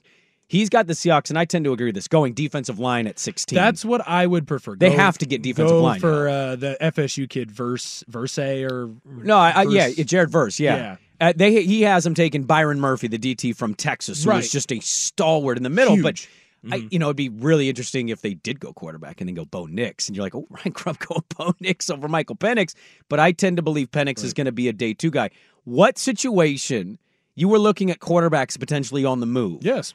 Fields, for example, he's getting traded. It's Yeah, that's. It seems like everybody a knows. Yeah, it's a done deal. It seems that that's happening. Kirk Cousins' future in Minnesota is interesting. Right. Uh, I know Derek Carr just restructured with the Saints. The Saints might draft J.J. McCarthy. Right. You know, if he's going to go to a spot, maybe that's a good spot, at least to be behind a Derek Carr with no pressure to start day one. I, I think Minnesota is a sneaky good spot for one of those three. Uh, because like when you look at it, they're gonna want to re-sign Kirk For right? Nix or Penix to get Justin Jefferson in his career, oh my God. Well, and and Kirk is the perfect guy to learn under because like when you look at how Mahomes started, he talks all the time about he didn't know what a mic was. Like he didn't know how to set a mic. And when you're setting a mic, that's how you set the protection. When you hear NFL games, you'll hear the quarterback go, 55 is the mic. What the quarterback is doing, or the center, some offenses are different, where they say, hey, 55 is the mic. That sets their protection. That determines, hey, are we going to slide to the mic in certain protections? Are we sliding away? So that means the running back is going to insert and the running back will block the mic. Or do we have to keep the mic in our count as an offensive line? He didn't understand that. So that means he didn't understand to look for who might be blitzing and where he might have to, like, if you have a five man protection and you don't understand where the mic is and how that affects your slide, you might not know if an outside linebacker blitzes, is he going to be in the count? Are my offensive linemen going to pick him up? Mhm. And if they're not going to pick him up because, say, the the defense brought six guys, there's going to be one guy unblocked. I have to know as a quarterback, well, if that guy comes, I have to throw to this route because it's a blitz beater. He didn't know that. And so when he came in and he spent that year under Alex Smith, Alex Smith taught him how to, hey, what is the mic? How does this affect our offensive line? How does this affect our pass pro? Will this uh, change and add our running back into the pass protection, or will they still sneak out on their route? So when you have a quarterback that can teach that to someone who's young, it hu- it's huge and it makes all the difference. Kirk Cousins, he has to know those things because he's not fast enough, right, to run away from a free blitzer. So for a Bo Nix, a JJ McCarthy, even a Jayden Daniels, Michael Penix, this is a great spot for them to learn because they can learn all these intricacies pre-snap that they might not know going into the college game because the college game, it's not built so much for those pre-snap reads. It's we'll find the open guy because a lot of co- the college game is now built on the air raid system and that's all Mike Leach ever told his quarterbacks to do. Find the open guy and throw it to him. So I think for these quarterbacks, if you're not going to be one or two like Williams or Maye, and I'm even going to throw Jayden Daniels into this now. Yeah, because he's in that running. Yeah. You want to be in a system where they're going to build the offense around you, but you can also take a breath and learn the intricacies of being a quarterback. If you're not going to go one, two, and I'm Bo Nix, I want to be under a Geno Smith, a Kirk Cousins, because they are going to teach me how to play the system and how to play quarterback in the NFL. I want to get to a non football thing in a minute. I want to ask you both very quickly what situation in the top three would you dread the most? Chicago's never had a franchise quarterback. They have like 11 straight losing seasons. DC, I know they have a new ownership group, but their name's going to get changed soon. It just feels like a very, you know, they're still trying to build it back up, and they have a new coaching staff with the with the lead coach being defensive guy, and then New England. Jerod Mayo has never been a head coach, another defensive guy. And it ain't like you look on that roster and see a whole lot of options if you're throwing. Which situation in the top three is the worst to you? I think the Patriots. I think mm-hmm. there's the roster is needing help all over the place, and now that Belichick's gone, I think there's, I think the fan base is like, it, can we ever can we recapture it? Can can we stay at that level, or are we going to go back to the pre Belichick days? They're doing a weird thing too, Swag, where they move on from Belichick, but they give it to a former player of Belichick. So they're like, "We got new, we knew new culture." It's like I think there's a lot less patience for development if Mm-hmm. you go to the Patriots versus Washington. Everybody's trying to build this from the scratch Right. up, uh, and then Chicago, where you know they're There's good weapons in DC. I've been saying I think DC's Yeah. a sneaky good little Yeah. team. And I think course. Chicago's trying to understand that you can't just throw it all on a quarterback. You got to give that person some help. Have And they so- learned that? I don't know Yeah. if they've learned that in Chicago, man. And they're do- have you seen the sports radio station in Chicago? They're doing all these quarterback things, and Mm-hmm. it's gonna be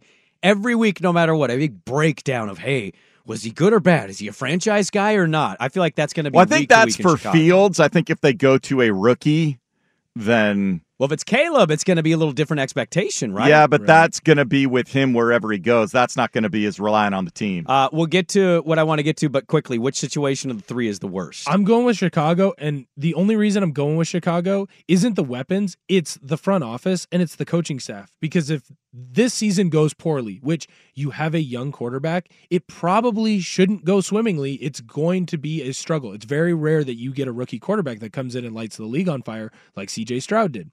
If they struggle, they're probably going to move on from Dweeberflus. And so then, if you move on, calling him Dweeberflus. yeah, I, I think it's super funny. It's a funny way to say Eberflus. it's a good one. If they move on from Dweeberflus, you now have a young quarterback who would have a new head coach and probably a new offensive coordinator in two straight years. And that's the issue for Justin Fields is they kept getting a new Constant offensive turnover, coordinator. yeah. Right. When you are young, you need stability. So you need to find a good offensive coordinator or a good quarterbacks coach who is going to be there for the long run and is going to be able to help move that quarterback along. It's the same reason why I said it would be good to learn under a Geno or a Kirk, right? There's more stability. Uh, all right, coming up next, I didn't know people still cared about this till I talked to Swag this weekend. I'll tell you what that is Cam Newton in a one on three brawl this weekend at a seven on seven tournament. And the Blazers shot 9% from three last night. 9%. Not in the first quarter, the whole game. Uh, Swag surprising me next on the fan. I'm Sandra, and I'm just the professional your small business was looking for. But you didn't hire me because you didn't use LinkedIn jobs. LinkedIn has professionals you can't find anywhere else, including those who aren't actively looking for a new job but might be open to the perfect role, like me.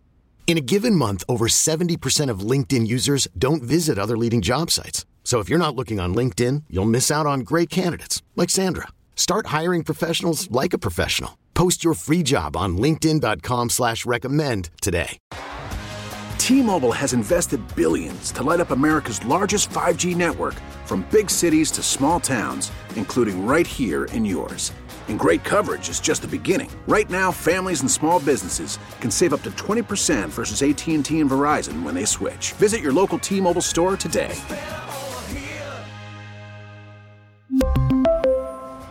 Plan savings with three lines of T Mobile Essentials versus comparable available plans. Plan features and taxes and fees may vary. Spring is a time of renewal, so why not refresh your home with a little help from Blinds.com? We make getting custom window treatments a minor project with major impact. Choose from premium blinds, shades, and shutters. We even have options for your patio, too. Blinds.com invented a better way to shop for custom window treatments. There's no pushy salespeople in your home or inflated showroom prices. Our design experts can help you find the perfect window treatments on your schedule. We'll even send free samples directly to you. Plus, we can handle the measuring and installation for you. Unlimited window treatments installed for just one low cost. And with Blinds.com, you'll always get transparent pricing, no hidden fees. Our free shipping and 100% satisfaction guarantee can put the spring back into your step and into your home, too. Shop Blinds.com right now and save up to 45%. Up to 45% off for a limited time at Blinds.com. Blinds.com. Rules and restrictions may apply. Uh, Cam Newton in a one on three fight didn't even break a sweat. Hell in a cell. Yeah, it was a hell in a cell. We'll talk about that coming up. The Blazers shot 9% from the field. Hey, it that's better than the three it was when I turned the game on. Well, I shouldn't say the field overall from three. Uh, 9% Yes, from from three. three. God, that that's one of the worst basketball games I've ever watched, and a nice position to be in if you're the Blazers. And I'll tell you what that position is. We'll get to that at the top of the hour. Uh, yesterday I was texting with Swag Will. Yeah. And we were I was texting about the Blazer game because I'm watching the Blazer game on my big screen and I'm trying to get the show put together and my Right. nightly dad duties. And I have it up and I'm just like disgusted by what I'm watching. I'm like, God, this is awful. And Swag's responding, Oh, not even on my television. I have this, this, and Dodger spring training. And I go, you cannot be caring about spring training. Yes, he can. He's a Dodgers I've watched fan. every spring training game so far, either live or or off the uh, off the MLB app. And he responds, I don't know, man. A little sketchy at our four five starters in this other spot. and I love it. Th- this this is my reaction to it, okay? Yes. My reaction is you're the Dodgers. Your offense largely makes none of that important. And even when it becomes important, you're the Dodgers. You're going to end up getting a pitcher in a trade at the deadline that everybody gets mad that the Dodgers got another nice thing because somehow they've manipulated the salary cap or not the salary cap, but the, the pay structure of Right. Ohtani, who gets a billion dollar deal. They get Yamamoto. They, they're just in a position where they get all of the nice things and he's watching all the spring training. And I understand uh, understand spring training. A lot of you, it goes back to a moment in time with your dad or uncle or maybe a buddy in college where you went to spring training. It it signals the nice weather is looming. Right. But I just find spring training largely irrelevant, and I understand. And that's why I was on the secondary TV. I was watching the NBA doubleheader It's irrelevant on. ESPN. It is not because important. the the Warriors Nuggets game was all that was interesting. Clay Mm-hmm. goes nuts in the first quarter, and then uh, the Warriors can't play defense at the end of the first half, and they're screwed. And then the uh, the Kings Clippers was quite a nice uh, surprise there to end out the in, the evening. So it was on the secondary TV. Side note, uh, I'm seeing the court storming thing still being argued about on ESPN because this is really all they have today. It, Filipowski kind of looks like a breadcrumb with a massive amount of ants gathering to it to carry it back to the nest. It's what it kind of looked like go. from above. It looks like one of the zombie movies. But here's why I'm all on board with Swag watching Look, spring Gavin training. Lux season, uh, he lost the season to an injury. Can he Oh, come back? And he's the scheduled starting shortstop there for him. Is he going to You're not do going that? to know. It's spring training. You need to wait till June to know this. But this is the true sh- sign of a true fan. You're not a true baseball. you I don't got- think you're a real baseball I'm fan. not. I've told you. How many times do I need to say it out loud?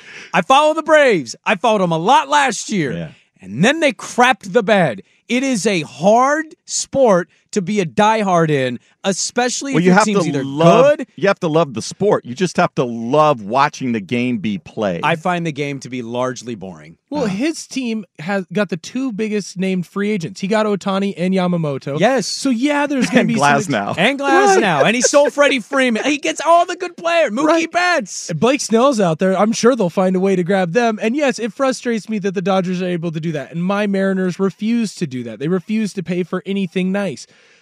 But when you have a team that's willing to go out and do all those things, if the Mariners had gone out and they had gotten Ohtani, I'd probably be watching spring training too because I'd be He's so DHing excited. on Tuesday. Right. I would be so excited for the year to happen because in your mind, in Swag's mind, he already has the World Series. He's already won it. No, so he's no, you don't know. No. Swag. Are you, No, are you no, afraid no, to no. tank? Like you can't wait for this. What to if they won the at some point? division? What ten of the last eleven years? Eleven of the last twelve? They have one, and as they will tell you, it's not a real one. And oh, that's, hey, that's no, Bush. no. That's Bush. Nope. That's Bush. Time out. That's a It real. is. That's a real. That's a real one. It was. It's real. out. It's probably even tougher to win. Really? Yeah. You played. How many games did they play that year? Yeah, but uh, no no home games. You have to. Yeah, you got to bring it. It was a mad dash. Yeah, it was a mad dash for that 80 game season. You didn't play a full year. You know in your heart of hearts, you'll No. never admit it publicly, but you know it doesn't feel the same as 88. Uh, no, nothing will feel quite like that. It will this year. uh, if they, Yes, I don't know that. You. I don't know that anything will ever feel like that because the A's were the A's at that time were what the Dodgers are now. They had the Bash brothers. They had Dave Stewart on the mound. They were loaded. Uh, it was the first of three straight years going to the World Series. They only won the Earthquake Series. You were 34, so you're kind of the prime of your life watching sports and Blew it out your ass. I don't think he was 34. I was 16. Yeah. What? What was that? 16? I had just turned 17. Oh, I should say was that. say, I know I'm not great at math, but uh, there's no way. No, uh, if anything, you learn about swag here, Will, as you fill in. What you learn is uh, about a month into the season, he will tell you unsolicited before a show starts, I'm not watching anymore. This team sucks. But that's a And true fan. Yeah, it- he's living and dying on every pitch, literally. And your Yeah. setup this year, you got the two biggest Yes. name free agents. I remember, and I still feel a little dumb about this. When the Seahawks signed Jamal Adams, I went. You mean when they traded for him? Yes, Yeah. when they traded for him, which uh, probably not a great trade. Oh, I have some bad takes on that trade. Me and Dirt were like, I kind of like it. He's a good player. Who cares about draft You capital? want to talk about bad takes? I was so excited to watch Jamal Adams. I went to a training camp practice. That's how excited I was. This is fandom. Those are boring, by the way. So bad. So so, bad. And they don't do anything. And you just sit in the sun and burn all day. Yes, and they're not padded really because the padded practices, they don't let you go to those. This is swag, being excited, being a true fan, and he knows that his team went out and got the two biggest name free agents. This is going to be their best chance to get over the hump and win a title, the first title since the 2020 season. Of course, he's excited. Of course, he's watching spring training. If the roles were flipped and the Braves had signed those two guys, maybe you're not watching spring training in February, but I bet you're watching it at the end of March because you're starting to get excited. You're starting to, see, hey, there's some stories. Look at Ohtani's big home run blast. Look at Yamamoto came in. He struck out the side. Look at what's going on here. It's fandom. You got two big name players. You're about to put yourself in a position to win another title. Of course, he's watching. So you're not watching Mariners spring training, are you? Well, I might for the white pants. Mm. Really excited about that. I'll tell you what, the picture of uh, Crawford, The jersey. Have you seen that? The jersey? the side by side where like the hat teal doesn't match the jersey It's- teal. The Crawford looks Yeah. like a rainbow. You can see through his white paint. It's objectively hilarious. Like how cheap they went. It's funny. I went to a Just Sports this weekend at a mall. I worked at a Just Sports long and long ago. I love the store because I just I love seeing sports merch. Yeah, it's just there. But I walked in and they have a whole section of uh, jerseys, shirts, uh, shirts that are jerseys. You know. Oh, And that's what the the Crawford jersey looked like Yes. this weekend, as they showed the It's original bad. Crawford jersey in the teal, and they comped it to the spring training one. I'm like, that is a screen print T-shirt It a masquerading League. as a jersey. at Glenwood Little League, I wore that jersey. It looks bad, dude. It looks. I mean, they keep trying to defend this and say, no, no, it's not any different. No, no, no, we see it's different. That looks like a thirty-five dollar jersey, and they used to wear jerseys. Uh, Look, I get what you're saying about fandom, spring training, and all that Right. buzz. A lot of people love it. I just don't think it's important, especially for teams like his, where he's worried about the fourth, fifth starter. Again, you have Betts, Ohtani, and Freeman in your lineup. I don't think this is an issue until August. I don't even know when the deadline is, but at that point, I'm sure they're going to go get the best arm available on the trade deadline. And it's going to be somebody with like a 3.1 ERA, and he's going to sit here and he's going to chuckle and be like, oh, oh, oh, you like that move? And we're going to go, yeah, they should win the whole enchilada. Yeah, They hey, should. That's fandom, man. When your team makes a big splash, you get excited. Uh, speaking of excited, did you see the Rovell tweet? I did not No, You you mentioned Rovell a couple times. I don't follow Darren Rovell. Uh, neither do I, but he he was way on Twitter uh, this last weekend. He went through and looked at all the different white pants jersey pictures Okay. from like 2012 to Yeah. this year. Yes. It was like, see, look, they've always been see through. And it's funny in my brain that he went out and was like, I'm going to carry the water for Fanatics and ESPN, and I'm going to look at all the white pants to see how see through these men's white baseball pants are. I would argue, what was he really trying to see with all the white pants? Uh, Cam Newton, three on one. The Blazers shoot 9% from three. We'll get to those things coming up next. Dirt and Sprague on 1080 The Fan. It's crunch time. Let's go! Where Dirt and Sprague crunch the hot topics you want to hear. What's the pressure? Don't sit here and act like there's no. We get nervous teeing off in front of a gallery on the 10th hole at Eastmoreland. Crunch Time, brought to you by Crunch Fitness, with memberships as low as $9.99 per month. Find your Crunch Time in Portland, Vancouver, and online at crunch.com. All right, we'll get to the. Uh, your Portland Trailblazers shot 9% from three last night. Chauncey's not going to watch any tape. We're just going to move on, act like that game didn't happen. Burn the tapes. We'll get to that coming up at the top of the hour. Um, Cam Newton, this went viral yesterday. Cam Newton, former Panther and Patriot quarterback, was at a seven on seven tournament, and somebody filmed him at the tent. He ended up fighting with three individuals. They they they went at him and he was taking on three people at once. He was wearing a hat described on Twitter as the Wicked Witch of the West hat, which I thought was pretty apt. It looked like it had some crow's feathers in it. I like the sorting hat from Harry Potter as well. Yes, that is that is one of my favorites. The talking hat that tells you what school you, or what uh, what boardroom you want to be in or whatever. Slytherin, Gryffindor. Um, whatever you want to describe it. He's wearing a big top hat. He's a big hat guy. And Cam Newton was recorded fighting three individuals. And I got to say, the hat doesn't fall off once. Doesn't move. He takes one big punch at the end from a fourth guy who just comes in there randomly to hit Cam Newton, probably to say, I hit Cam in the face.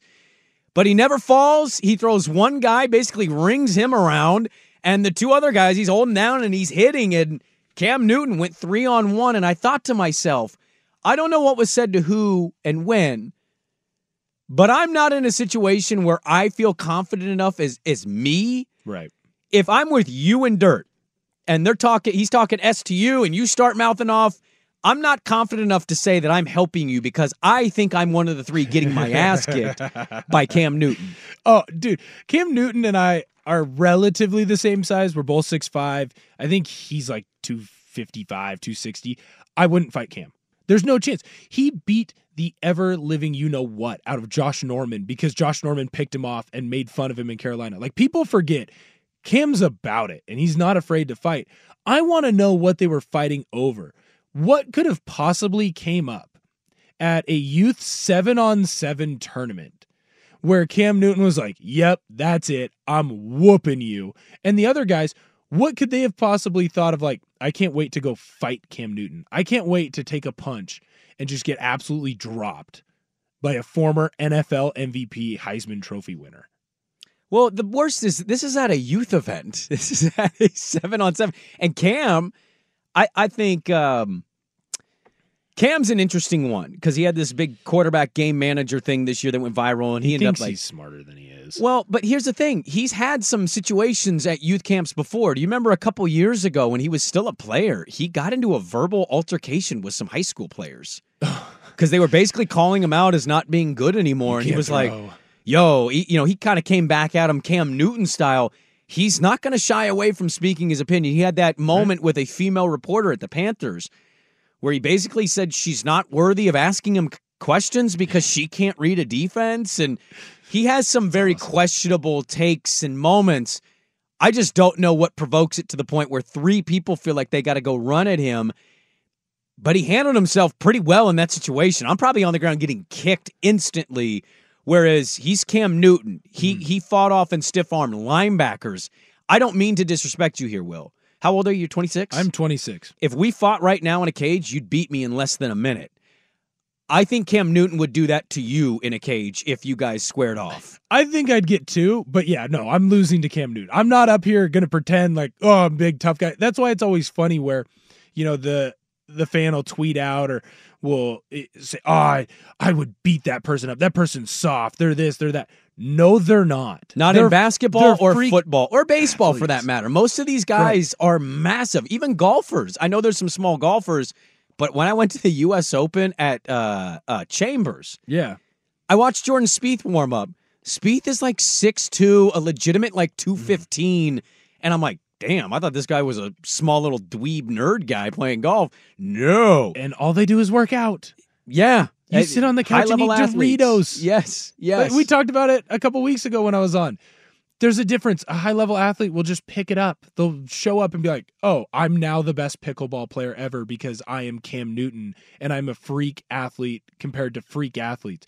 It's the same thing in a fight. If everyone has the same training and they're not a legit fighter, they're not a boxer, not an MMA guy, Cam Newton is going to beat your ass. What level of sports and position do you feel you have to drop to to say you have a shot in something like that?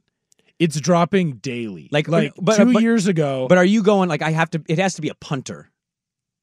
Oh yeah, well I mean that was always the joke. Like if you're going to get into a brawl, which guy are you going to fight? Pick the punter. You'd pick the punter. That feels kind of cheap, though. Also, you know, it's Yeah, like but I'd going out of your win. I'd win. I don't It's think not- you do win. Actually, it's You about lose- winning. You No, lose the PR battle. No, it's about winning the fight. I don't know about that. yeah, but if you get knocked out, then Well- everyone's making fun of you for getting knocked out. Ask Nate Robinson. and It's what a- happened to Jake Paul? Yes, but I've stood. Ne- we interviewed Nate Robinson in our studios years ago, and I stood next to him and Stood over him, you mean? Well, yeah, I was amazed how much not bigger because Nate's pretty thick muscle wise. Jacked.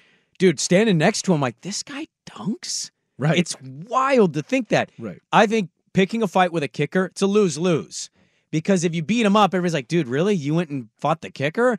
But if he knocks you out, you went, dude, you got knocked out by the kicker? Mm, kicker's not knocking me out. I, I know, but well, maybe McAfee, McAfee, type kickers. I would not have. I would not have attacked McAfee or Sebastian Janikowski for that. That Swag. There's record. some kickers with kind of jacked arms. Well, Jack Well, Landis. yeah, and then there's some punt. Uh, punters are different because, like, some of them played other positions. True. Like Johnny Hekker was a quarterback. right.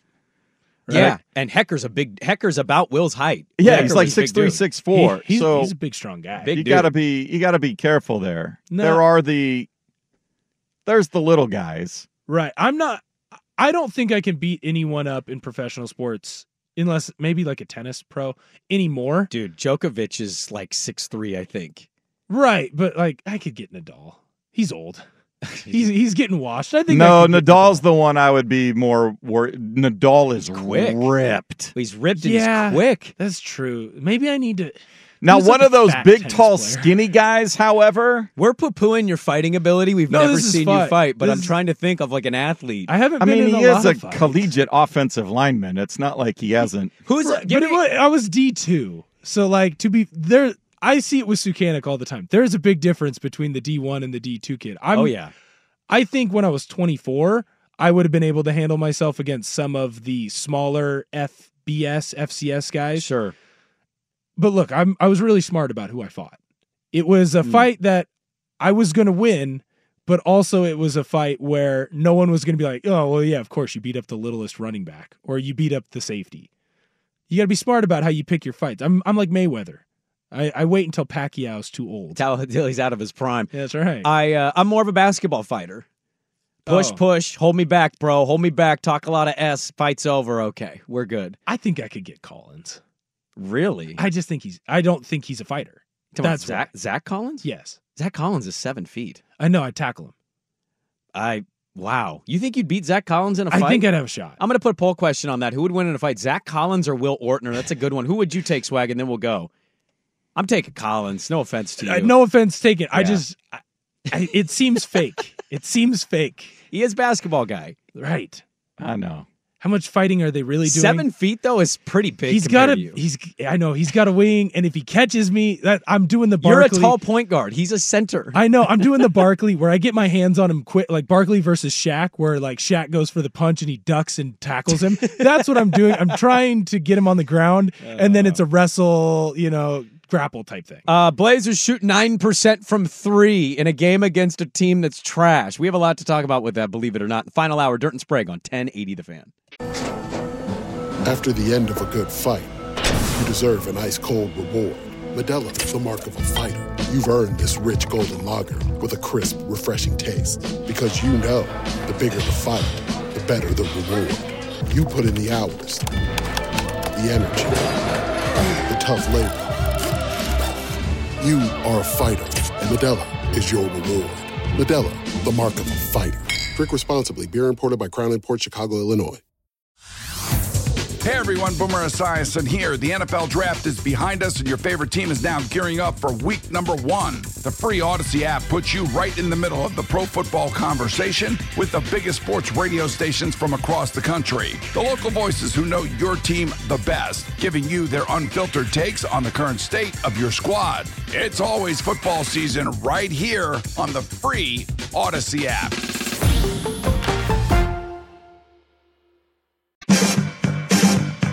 This is Dirt and Sprague. Ours is a new love, but it burns very brightly, and it gets hot and sweaty and stanky. There's some stank on that love. With Andy Dirt Johnson You think you're gonna find somebody that's gonna be like psyched to go to Applebee's with you every Friday night and hear the same football stories about how you rocked in high school?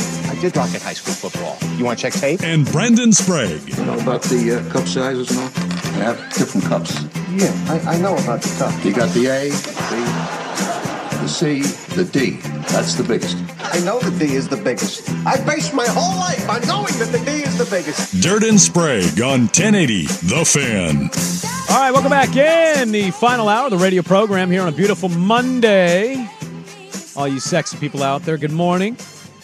Uh, poll questions up. Who would win in a fight? Will Ortner, 6'5, 250, or Zach Collins, 6'11, 245? You can vote now at Dirt and Sprague. Hold on, 250 pounds of twisted steel and sex appeal. Just make sure that that's added in there. I don't have enough. Uh, Elon is doing a lot of bad things with Twitter. He has not expanded the character count in a poll question. Otherwise, I'd add more options. It's classic. And more things. He's uh he's not a free speech guy. Uh, uh, yeah, despite his approach that he is, he certainly has uh, Right. moments where he doesn't appear He's, to be. He's he's out here not being free speech for the fan, It just- adding in twisted steel and sex appeal. Look at him censoring our great content. We are. Um, we have a lot to get to here in the final hour of the radio program. I'm going to dive into the Blazers here in just a second because they had one of the worst performances I've ever seen. I just want to quickly give you a heads up. Tomorrow, it is. Uh, boy, I feel like the first time we teased this was so long ago, yet here it is. Uh, tomorrow is February 27th. The importance of that is it is the Fan Winter Golf Classic, our first one ever out at X Golf Tualatin and Vancouver. Danny and Dusty are going to be doing noon to three out in Vancouver at X Golf, and Isaac Atsuk will be doing three to seven out at X Golf uh, Tualatin. You can go to 1080thefan.com, sign up your threesome. If you've had some last second thoughts on this and you're waiting to the end, the clock is expiring. It's ticking down as we speak. Tomorrow, the events happen out at Tualatin and Vancouver X Golf locations. Go to 1080thefan.com and register your threesome. If you can win the event, you get a free foursome into the Fan Golf Classic this summer. And if you're terrible at golf, you can benefit by losing because then you get free lessons out at X Golf, which I've always said the last place uh, reward's pretty nice. I would want to be last place because I want a free lesson at X Golf. Food will be provided by Victor Rico's Pro Catering from the Urban Restaurant Group. It's going to be a great time, a lot of fun at both uh, both locations. Go to 1080thefan.com to sign up your threesome if you want to hang out with us tomorrow at either location. Uh, let's talk about the Blazers. They shot 9% from three last night. Nine. The Hornets beat them for the first time. I didn't know this until yesterday. The Hornets won in Portland for the first time since 2008. When the Hornets last beat the Portland Trailblazers in Portland, Barack Obama hadn't even received the nomination for his political party in the first time he ran for president. So the How long ago does that feel? I was in college when that was happening. I was third grade. That is unbelievable that that streak had gone that long. And this was a dud almost from the get go. Uh, Portland had 34 points in the first half. I turned the game on at ha- at halftime. I was over at my parents, so having dinner. They're old, so they watch the news. I couldn't get them to turn the game on. Oh, you've got like old parents? No, they're like early fifties. They're just Oh, they're just old and they're old. what They're- they do. They're fifty going on seventy. What did you just say? See, but that's the thing. Do you watch the news? No, you were watching all the basketball games, and you were watching the baseball. They were watching the That's local. not news. what I want to hear. They what did you to. say? I said they're fifty Will, going on Will, seventy-five. Will, he didn't hear you because he's so old. I was like, I'm They're not. in their early fifties. They're old. Yes. Hey, look, dude, depending on sometimes 40 is old. Um, It's just you and I tomorrow, Sprague. not allowed back. We're going to ban him for a couple months. I'm sorry. You're not 50 you are double. 75. You are double his age. Look, I'm just saying they're they're old, so they weren't watching it. They're not big. Actually, wait a minute. basketball You're guys. turning 52 in July, aren't you? Fifty-three in August. No, you're He's the same age as my 26. He's wow. Yeah, you and my dad, same age. That makes me feel better. You were watching sports. They were watching what the weather's going to be like for over the next 10 days okay? Well, it's snow in the forecast. that's the difference. I know they're all excited. They're trying to figure out if they're going to they're both teachers. They're trying to figure out if they'll get more snow days. Anyways i turned the game on. I thought it was the first quarter. I was like oh i didn't, I didn't miss that much. It's only 34 to 40 maybe halfway through the second. Nope. That was it felt very similar to uh, the oregon state Pitt Sun Bowl of 2008, Mm. where it just set offensive football back a millennia. Yeah. Same kind of deal here.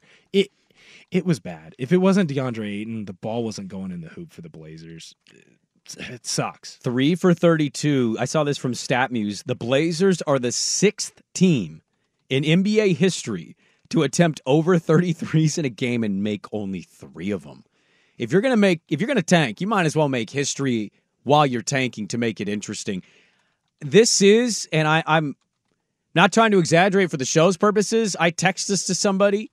This is one of the worst games I've ever watched in my life. The lowest scoring game of the season so far in a season where teams are regularly putting up 130 and 140. I want to say some of their lowest score, uh, scoring outputs in their history are in the 60s, 62, 68. Yeah, you go back. There was a clunker against Cleveland. I remember the Cleveland game. I watched those games, and that felt just as bad as these games. And I think it's largely because you're shooting all of these threes and you're making none of them. So it makes the misses feel even worse. Uh, Ant Simons was just god awful in this game. horrific. I think there's a real conversation about how people feel about Ant Simons. I know Danny is saying, well, he just had a baby. Uh, I felt very meh about him. Some of the numbers can be complimentary to Ant, but I feel like when he has great, he comes back with eh to not great. It's very CJ like to me. I was about to say it. It seems CJ where you're gonna go through peaks and valleys. Where like Dame, you have a pretty steady what Dame is going to be, what his scoring output is going to be, what his efficiency was when he was a Blazer. CJ had these. He it's almost like he'd have months where CJ was he was going to make every three that he took. He was going to put up 30 points a game and then he'd have weeks where you're getting 10, 11, 12 points a game. It's why he was never an all-star. It's because it was too volatile. Well, I the thing is they have to decide between these guys. Like that's the thing about a rebuild. And and I had I had a conversation this weekend, and not everybody subscribes to this, but I, I think it's fair. This is technically year one of the rebuild because Dame got traded. It's year three of sucking. Yeah. And you're going to suck next year. So that's four. You're going to have players or rookies so that you'll suck in year five. That'll be five. When you go five, six, seven years mm-hmm. of sucking, it can just wear on a fan base. But they have to they have to parse this out. You and I and everybody else can watch this and understand. You know they're getting draft they're getting a draft pick of, of value. They want to go get a player, a Sarr, a, a, a Williams, a whoever. Right. We understand that. They actually have to watch this and say, valuable piece, piece bringing going forward. Eh, this guy over that guy. They have to measure this stuff out as they go. We don't make those decisions. They're currently doing that with Scoot, who I know has been injured, uh, been banged up throughout the season. Shaedon. Shaedon's played 30 games. He's not going to play the rest of the year.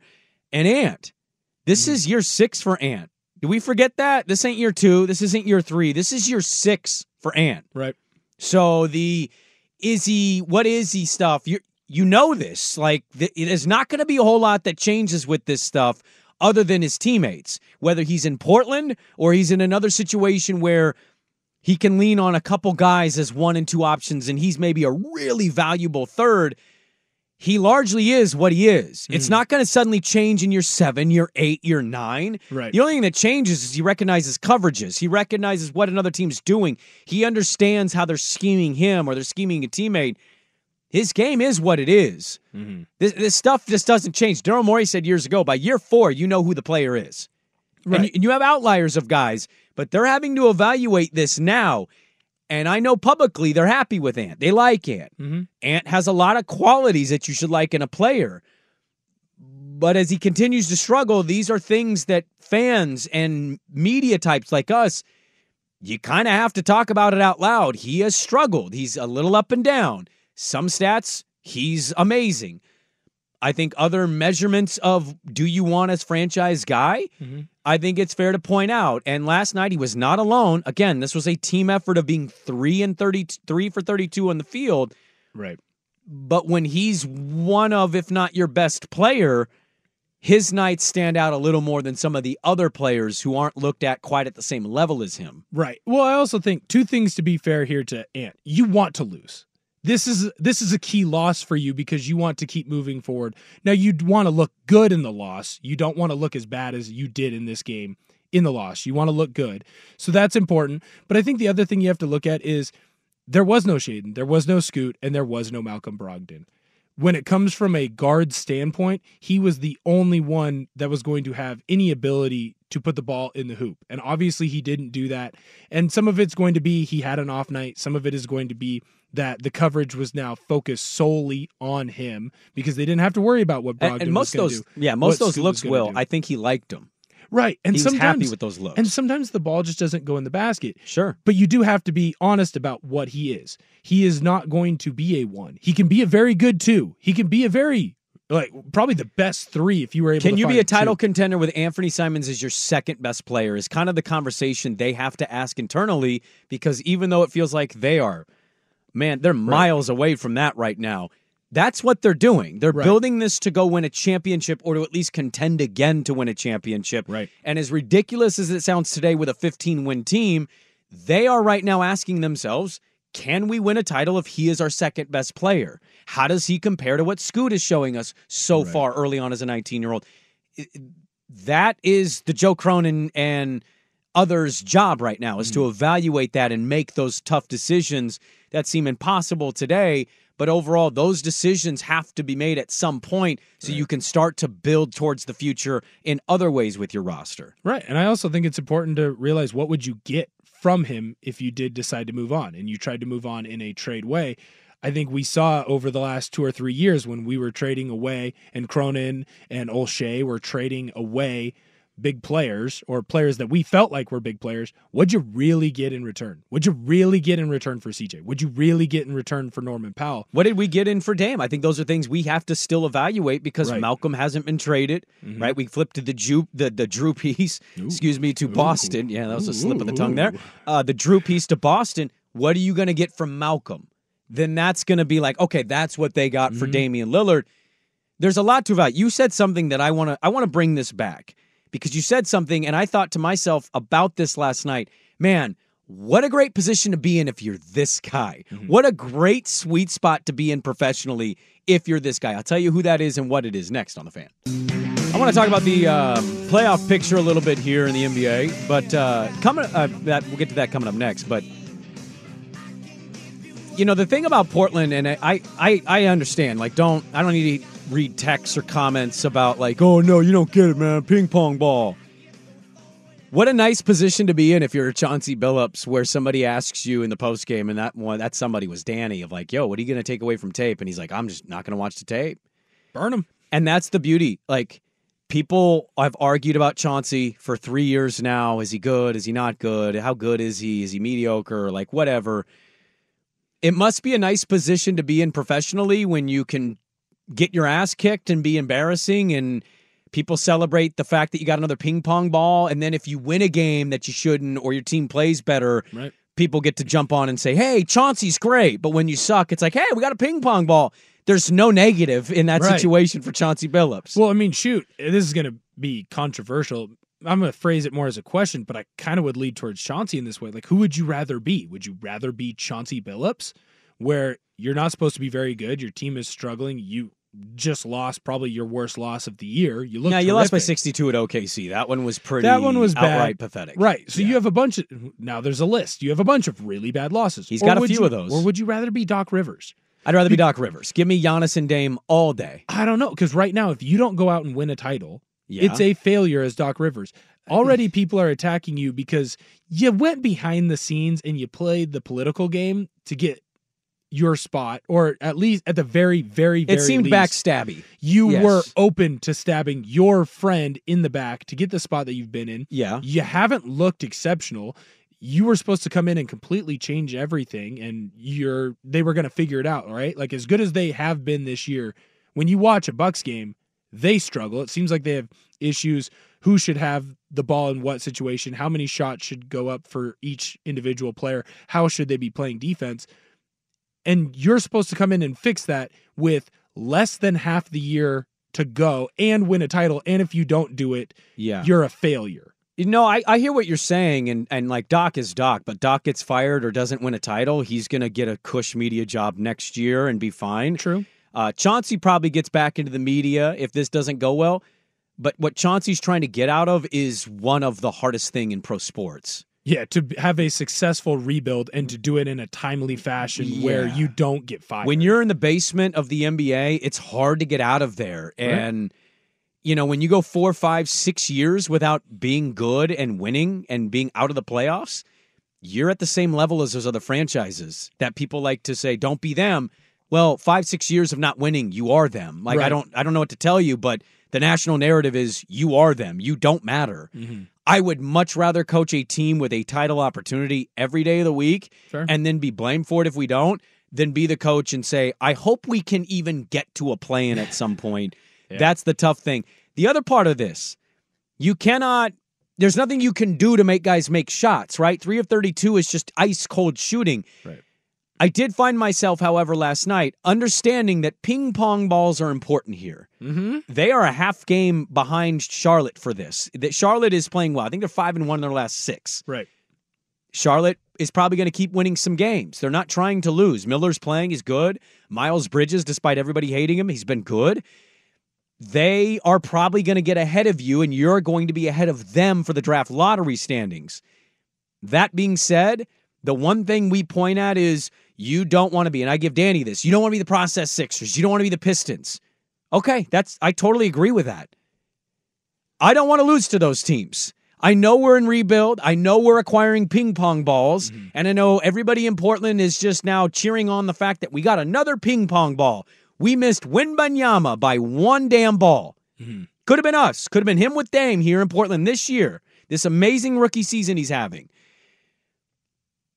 But I don't want to lose to Charlotte, DC, or the Pistons. There are there are three teams that in my mind I don't want to watch them lose to because I don't want to be worse than them. Right. I know we're competing again for draft stock and draft lottery status, but those are teams that everybody in America tells you laughable, joke, pathetic. Right. And I don't want to be the team losing. Those are the couple games a year that I actually give a damn. I'm like, just don't lose to them. Please don't lose to them. Win.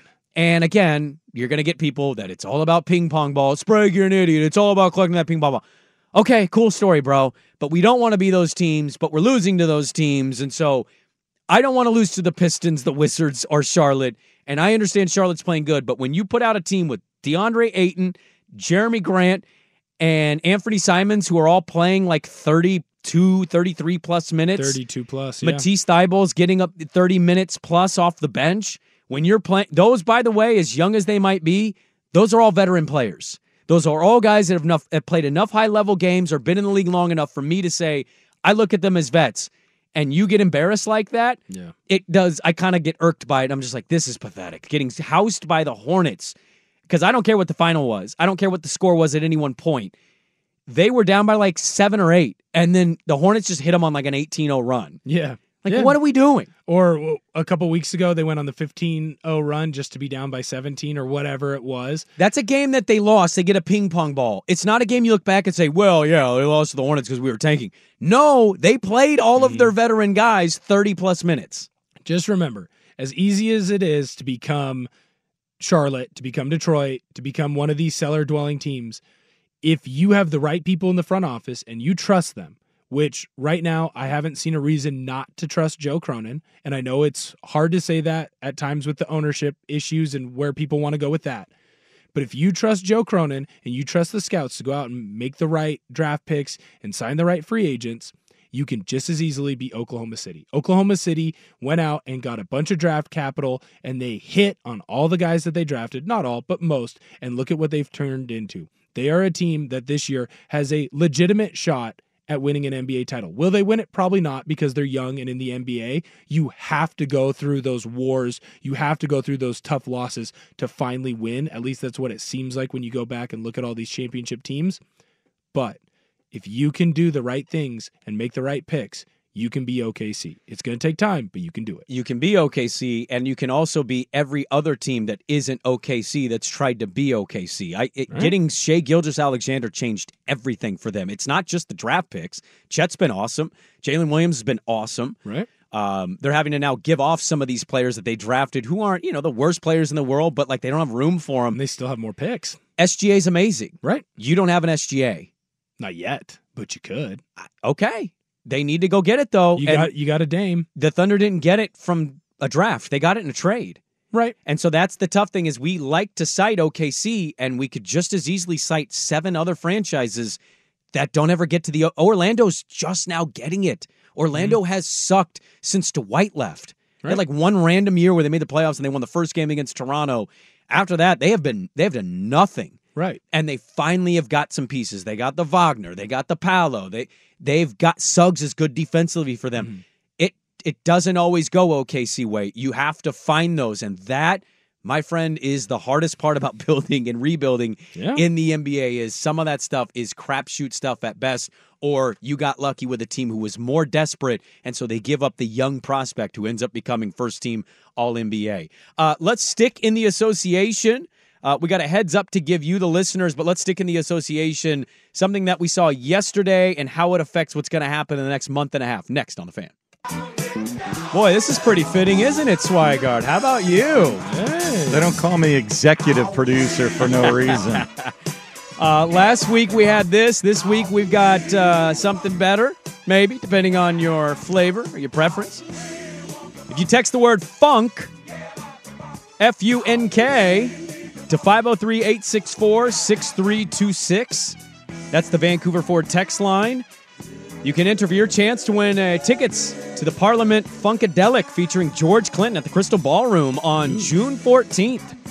How about that? You can head 1080thefan.com for more details, but text the word FUNK, F U N K, to 503 864 6326 for your chance to win tickets to the Parliament Funkadelic featuring George Clinton at Crystal Ballroom June 14th. Stick around all week. We'll have more of those as we uh, go on and on throughout the week. Uh, the NBA playoff picture is starting to sort itself out. We still got some games to be played here. Yes.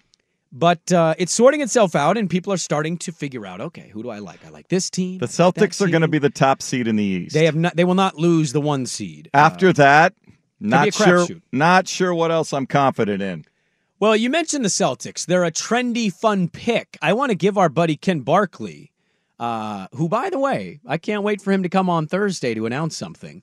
But uh, Ken Barkley will be on Thursdays, and he has said this for two years now, last year and this year, or seasons. He said, I'm not taking the Celtics. They don't have a top blank player. Tatum's not the guy. The Celtics are really stinking good if you've watched them this year. The additions of Porzingis and Holiday and Derrick White's role and Jaylen Brown's taken over some clutch time stuff. Tatum's continued to be awesome, uh, awesome statistically. Bob Myers, the former GM of the Warriors, who is now doing broadcast for play by play and in the studio for ESPN and ABC, he had this to say on Jayson Tatum and the Boston Celtics. In a series in the East, can Jayson Tatum outplay Jimmy Butler? Can he outplay Giannis Antetokounmpo? Can he outplay Joel Embiid, healthy Joel Embiid? He went on, but basically saying, can Tatum be the best player between these guys? And this has been Ken Barkley's thing of why he doesn't pick Boston. He doesn't think Tatum is that guy.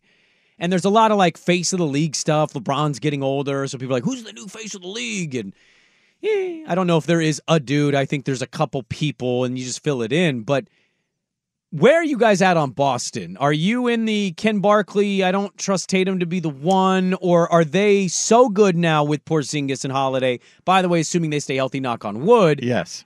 That you're all in on the Boston Celtics winning the East. Because I'm still gonna I'm gonna go down with the Dame Lillard Giannis ship.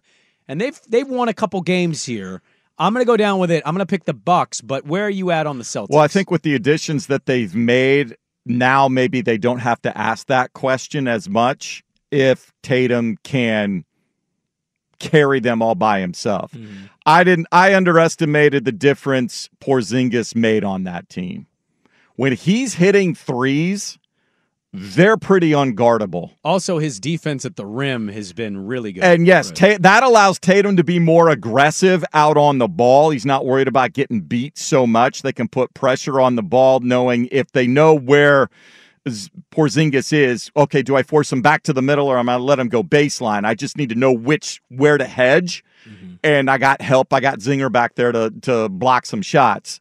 Um, and then Holiday out on the ball, more pressure on the ball. he gets to guard their best player. Like that's the thing he relieves of Brown and, and he doesn't he's what the fourth or fifth option when he's in there to score? He doesn't So- care about scoring. exactly. Mm-hmm. So i think as a team they're much more formidable as a group and you don't have to maybe have the definitive answer. Maybe a certain game at a certain time. Yes we need you to take over and just get us through but not for a whole series I, I think the biggest key is going to be the health of Kristaps. And I know that's kind of a hey, no doubt, Will.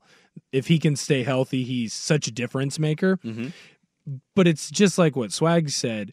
If he can stay healthy, it takes the pressure off Tatum because we've seen Tatum at times go in and take over games. I mean, the one that sticks out to me, and I know it ended up being a bloodbath, uh, but the game seven against the 76ers, like he came in and absolutely dominated that game in a game where you had to have it. Now people are going to jump on, well, that was James Harden, that's Joel Embiid, that's Doc Rivers. They love to choke it away at the end. But he has shown times where he can go out and take over games, just like everyone else. So I think the key is, and what Boston realizes, can we go and surround him with even more players to where we ask him to have to take over less and less? When you see these championship teams, it's either teams where the entire team is very good, and you have one key player who, in one key moment or one big game, they take over and they have, you know, a 35 8 and 8 game where they're shooting 65% from the field. We're going to have these moments where the big star comes out. Or you have teams that are built around and really it's built around LeBron or like the 2001 uh, Allen Iverson 76ers where that player just had to go on the craziest run for a month, month and a half and that's why we were able to get to where we were at. Jayson Tatum, I don't think is good enough to do that. The problem is how many guys are truly good enough to do that. There's so few, and I don't even know if there's anyone in the league right now that can do it. Aside from Jokic and and from Giannis. So when you go and build this team, and you build a team that plays good defense and has players that are there to just play defense, Jrue Holiday, or a freak like Kristaps, who presents so many challenges because he's such a unique athlete. It can take that pressure off of Brown and Tatum and allow them to kind of pick their spots more of when they have to be great or when they have to be the give me the ball and get out of my way. I think they're going to be an interesting test because they're not going anywhere, but they've been so good. Where their interesting test is, is if, if Tatum, you know, doesn't have it in a game or a series, they're basically a test of did they make it such a good roster right that Tatum doesn't need to be Jimmy Butler or Giannis or Jokic. He can just be himself, and whether that's a good or bad night, Jrue's locking down their elite scorer on the other team. Kristaps is knocking down three. Jaylen Brown's torching his guy going to the rim. Yeah, mm-hmm. Derrick White is just eating them apart, you know, knifing through the defense and finding open guys. Like, I think that's what Boston is. I like Jayson Tatum a lot. Uh, but I also do view him in the same light as a lot of people of, eh, I don't quite know, but they're they're such a good roster that I think it can overcome not maybe having a player that fits that traditional NBA pedigree. Two teams that I would say quickly in the West that it feels like the minute I get in on it, it just doesn't go well. One of them certainly is the Clippers. Every time I talk about the Clippers, they seemingly drop a game. I talk about them, they play Minnesota, they get absolutely housed in the second half of that game. Talk about the Clippers late last week. Oh, here come the Kings. The Kings just stomp them. They they let them come back in, and then they just pull away and hit threes. And Sabonis has been really awesome. I just I also in the other way I don't know how anybody, and I give a lot of respect to to these players and teams in the West. I don't know how you're not taking the Nuggets. If you're doing the Nuggets versus Field thing in the West, I'm taking the Nuggets. I'm sorry. They've got the best player in the world, and they've felt largely like a team that knows how good they can be when they mm-hmm. need to be that good. And when they play the right teams, they are. They did that Right. last night. Golden State got out to a big lead. Yeah. Clay was hot.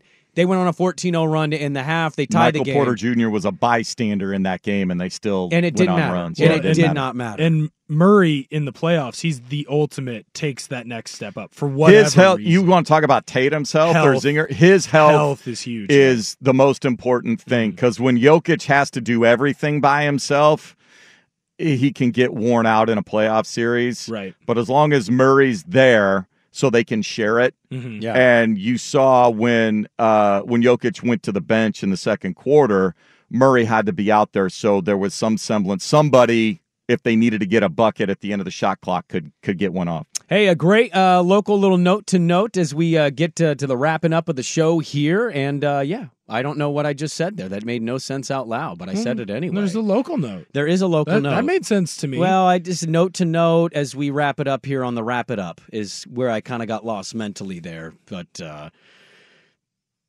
wrap it up squared. the local note. Why next. don't you wrap it up? Yeah, I, I will. That's my problem. I haven't done that in a long It's a time. Monday. That's next on the fan. I want to give a quick shout out. Our Portland Timbers won their uh, first match of the season. How about that? Four one. Chopping down the timber. Yeah. Yep. Maybe- Win for the new head coach. First Timbers uh, head coach to win in his debut. Really? Yeah. It looked fun. Dusty Hare was out there. I saw his Yep. tweet. I didn't realize soccer season started already. Well, the MLS they have to take so many breaks be in the in the summertime for all of the international tournaments because they play not during the regular season that the rest of the soccer world plays because they could never get on TV with the NFL. It's like a nine and a half month season. Ah. So yes, it goes from the end of February until the end of November, essentially. Hey, yeah, well, the championship is always like, you know, cold, frigid air blowing out Yeah. or rain, and you're always like, oh, it looks terrible. But yeah, four goals and a half. That uh, does not happen often for the Timbers. So I think uh, the fans not knowing maybe what quite to expect, Mm-hmm. uh, the supporters, as they're known, uh, quite pleased. So in their home uh, this Saturday night too, DC United. Is uh is it's Timber Joey, right? Isn't Timber that- Joey, yes. Timber Jim was the original. Yeah. And now Timber Joey. Probably the best mascot in the city. I think people would take him over Blaze and whatever the hell that Bigfoot thing is. Uh yeah. What about uh, what about Tomahawk? Tomahawk is greatness. Is it still called Tomahawk? I don't know. Yeah, did they change the name because they Nope. changed the I have no idea. or- Okay. That I don't know. I haven't been made aware of that. Don't Cut, cutting a log in a game with a chainsaw. is yeah, that's badass. as, uh, that's about the best sports tradition. Yeah, I it's think, up there. of of Portland teams. yeah. Yeah. What are the other traditions? Like now that you say that, I'm I'm trying to think. Well, you got uh, shout uh, at Autzen Stadium. Mm-hmm. Yeah. Um, yeah, the the the Beavers chainsaw thing, not so much. Well, well, what about their cowboy hats? They have lunch hats actually now, which is hilarious. Hard Oh, worker hats, construction Oh. hats. Which I, I bitched about that that game that they beat Oregon. I'm like, why are you stealing Oklahoma State's thing? Yeah. They're red. They the they're cowboy orange and they're orange and black. Now and the you're wearing a turnover cowboy hat. chainsaw, I like. I like that. I like, That- as I like opposed to the turnover chains and the other cheesy turnover stuff. Well- but the turnover chainsaw is fantastic. I think Oregon State definitely has the better turnover thing. Oregon tried to do this weird shoe stick or something. I don't know what I didn't know about. what that. I figured that was a Nike commercial or something, but yeah. But Oregon has shout to their they got credit. shout. Shout is cool. They got the mascot doing push-ups.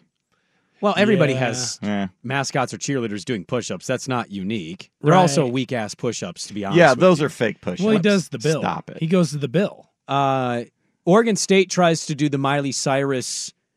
Uh, Wrecking ball. Oh Not yeah, wrecking ball. karaoke The- party in the USA. yeah, party in the USA, but a lot of Beaver fans don't like I that. like, what are they a frat? Like, what's going on here? It's just a. It's supposed to be a fun sing along thing. That's why you do it. It does play. Party in the USA. You want to turn up a party? That came out in college. People were bumping plays. that at parties. Like that legitimately was being blasted at parties in college. Buddy, I'll give you a hint. It's still getting blasted. At Sure, why It- not? It got blasted on Saturday night. I'll it's that catchy. right now. It's, how do you not? It's catchy. I get it. yeah, you should hop out the plane at LAX. What is Tomahawk's tradition? Because I still don't know what Blaze and the Being Bigfoot thing awesome. is. Well, Tomahawk, Hmm. he skates around. He beats the drum. The one, if you extend to the northwest, the one I really enjoy is uh, so for the three stars for the Kraken, they have these uh, stuffed fish. Essentially, it's like a so they come out like at the at Pike Place, and then they'll each the guys that are the three stars they'll fish? toss one into the stands. A, a dead, a real dead. No, no, fish? no. It's it's uh it's like a stuffed like okay. I thought Yeah. it was real for Could a, you imagine for a little too be long. awesome. You're on a date and you catch a fish. You're like, cool. Now I smell like trout, bro. no, no, Thank no. you. But yeah, so the players will come out and huck the fish into the stands. Uh, the Vancouver Ford text line. Someone did say the pickle. The pickle's The pickle's a good one. That's a good one. I The forget about the pickle. pickle Bar- on barley, Barley's awesome. barley, the hop. Those are good ones too. The, the pickle on Twitter just cracks me up all the time. He's good for one or two tweets a year where it's just like, that was awesome. Oh, whoever runs the socials for the Portland Pickles is maybe running the best socials in our sports teams. It's them or Blooper. Well, Blooper's Atlanta, but Yeah. as far as mascots go, the Portland Pickles on the Mount Rushmore, Hmm. great Twitter follows. The Blazers have never been able to figure out their mascot situation. That's no, why would you want Wiley Coyote to be your mascot? I've never figured that one Not a big fan of it, and the Bigfoot thing is weird. But that no. It's forced. It You're does feel copying- very forced. well, and you're, it's a poor facsimile of what the Sonics had back in the day. It is, yes. The Sonics really did Bigfoot Yes, well. They did. Uh, all right, that's going to do it for us. Thanks for hopping in today. Dude, thanks for having me. I had a lot of fun. You want to be back tomorrow? I'll take you up on that. Let's do it. Okay, we'll do that tomorrow. Uh, a combine note: a player not working out at a pro day or a combine, he's too good. He's too big for it. I think it should hurt him because he also won. He's the most fraudulent award winner we've seen in quite some time, in my opinion. But that's going to do it for us. If you missed the show, catch it on 1080thefan.com or YouTube. We'll catch you tomorrow, 6 to 9 a.m. on Portland Sports Leader, 1080 The Fan. This episode is brought to you by Progressive Insurance. Whether you love true crime or comedy, celebrity interviews or news, you call the shots on what's in your podcast queue. And guess what? Now you can call them on your auto insurance too with the Name Your Price tool from Progressive. It works just the way it sounds. You tell Progressive how much you want to pay for car insurance, and they'll show you coverage options that fit your budget. Get your quote today at progressive.com to join the over 28 million drivers who trust Progressive. Progressive Casualty Insurance Company and Affiliates. Price and coverage match limited by state law. Okay, picture this. It's Friday afternoon when a thought hits you. I can spend another weekend doing the same old whatever, or I can hop into my all new Hyundai Santa Fe and hit the road. With available HTRAC, all wheel drive, and three row seating, my whole family can head deep into the wild. Conquer the weekend in the all new Hyundai Santa Fe. Visit HyundaiUSA.com or call 562-314-4603 for more details. Hyundai, there's joy in every journey. T-Mobile has invested billions to light up America's largest 5G network from big cities to small towns, including right here in yours. And great coverage is just the beginning. Right now, families and small businesses can save up to 20% versus AT&T and Verizon when they switch. Visit your local T-Mobile store today.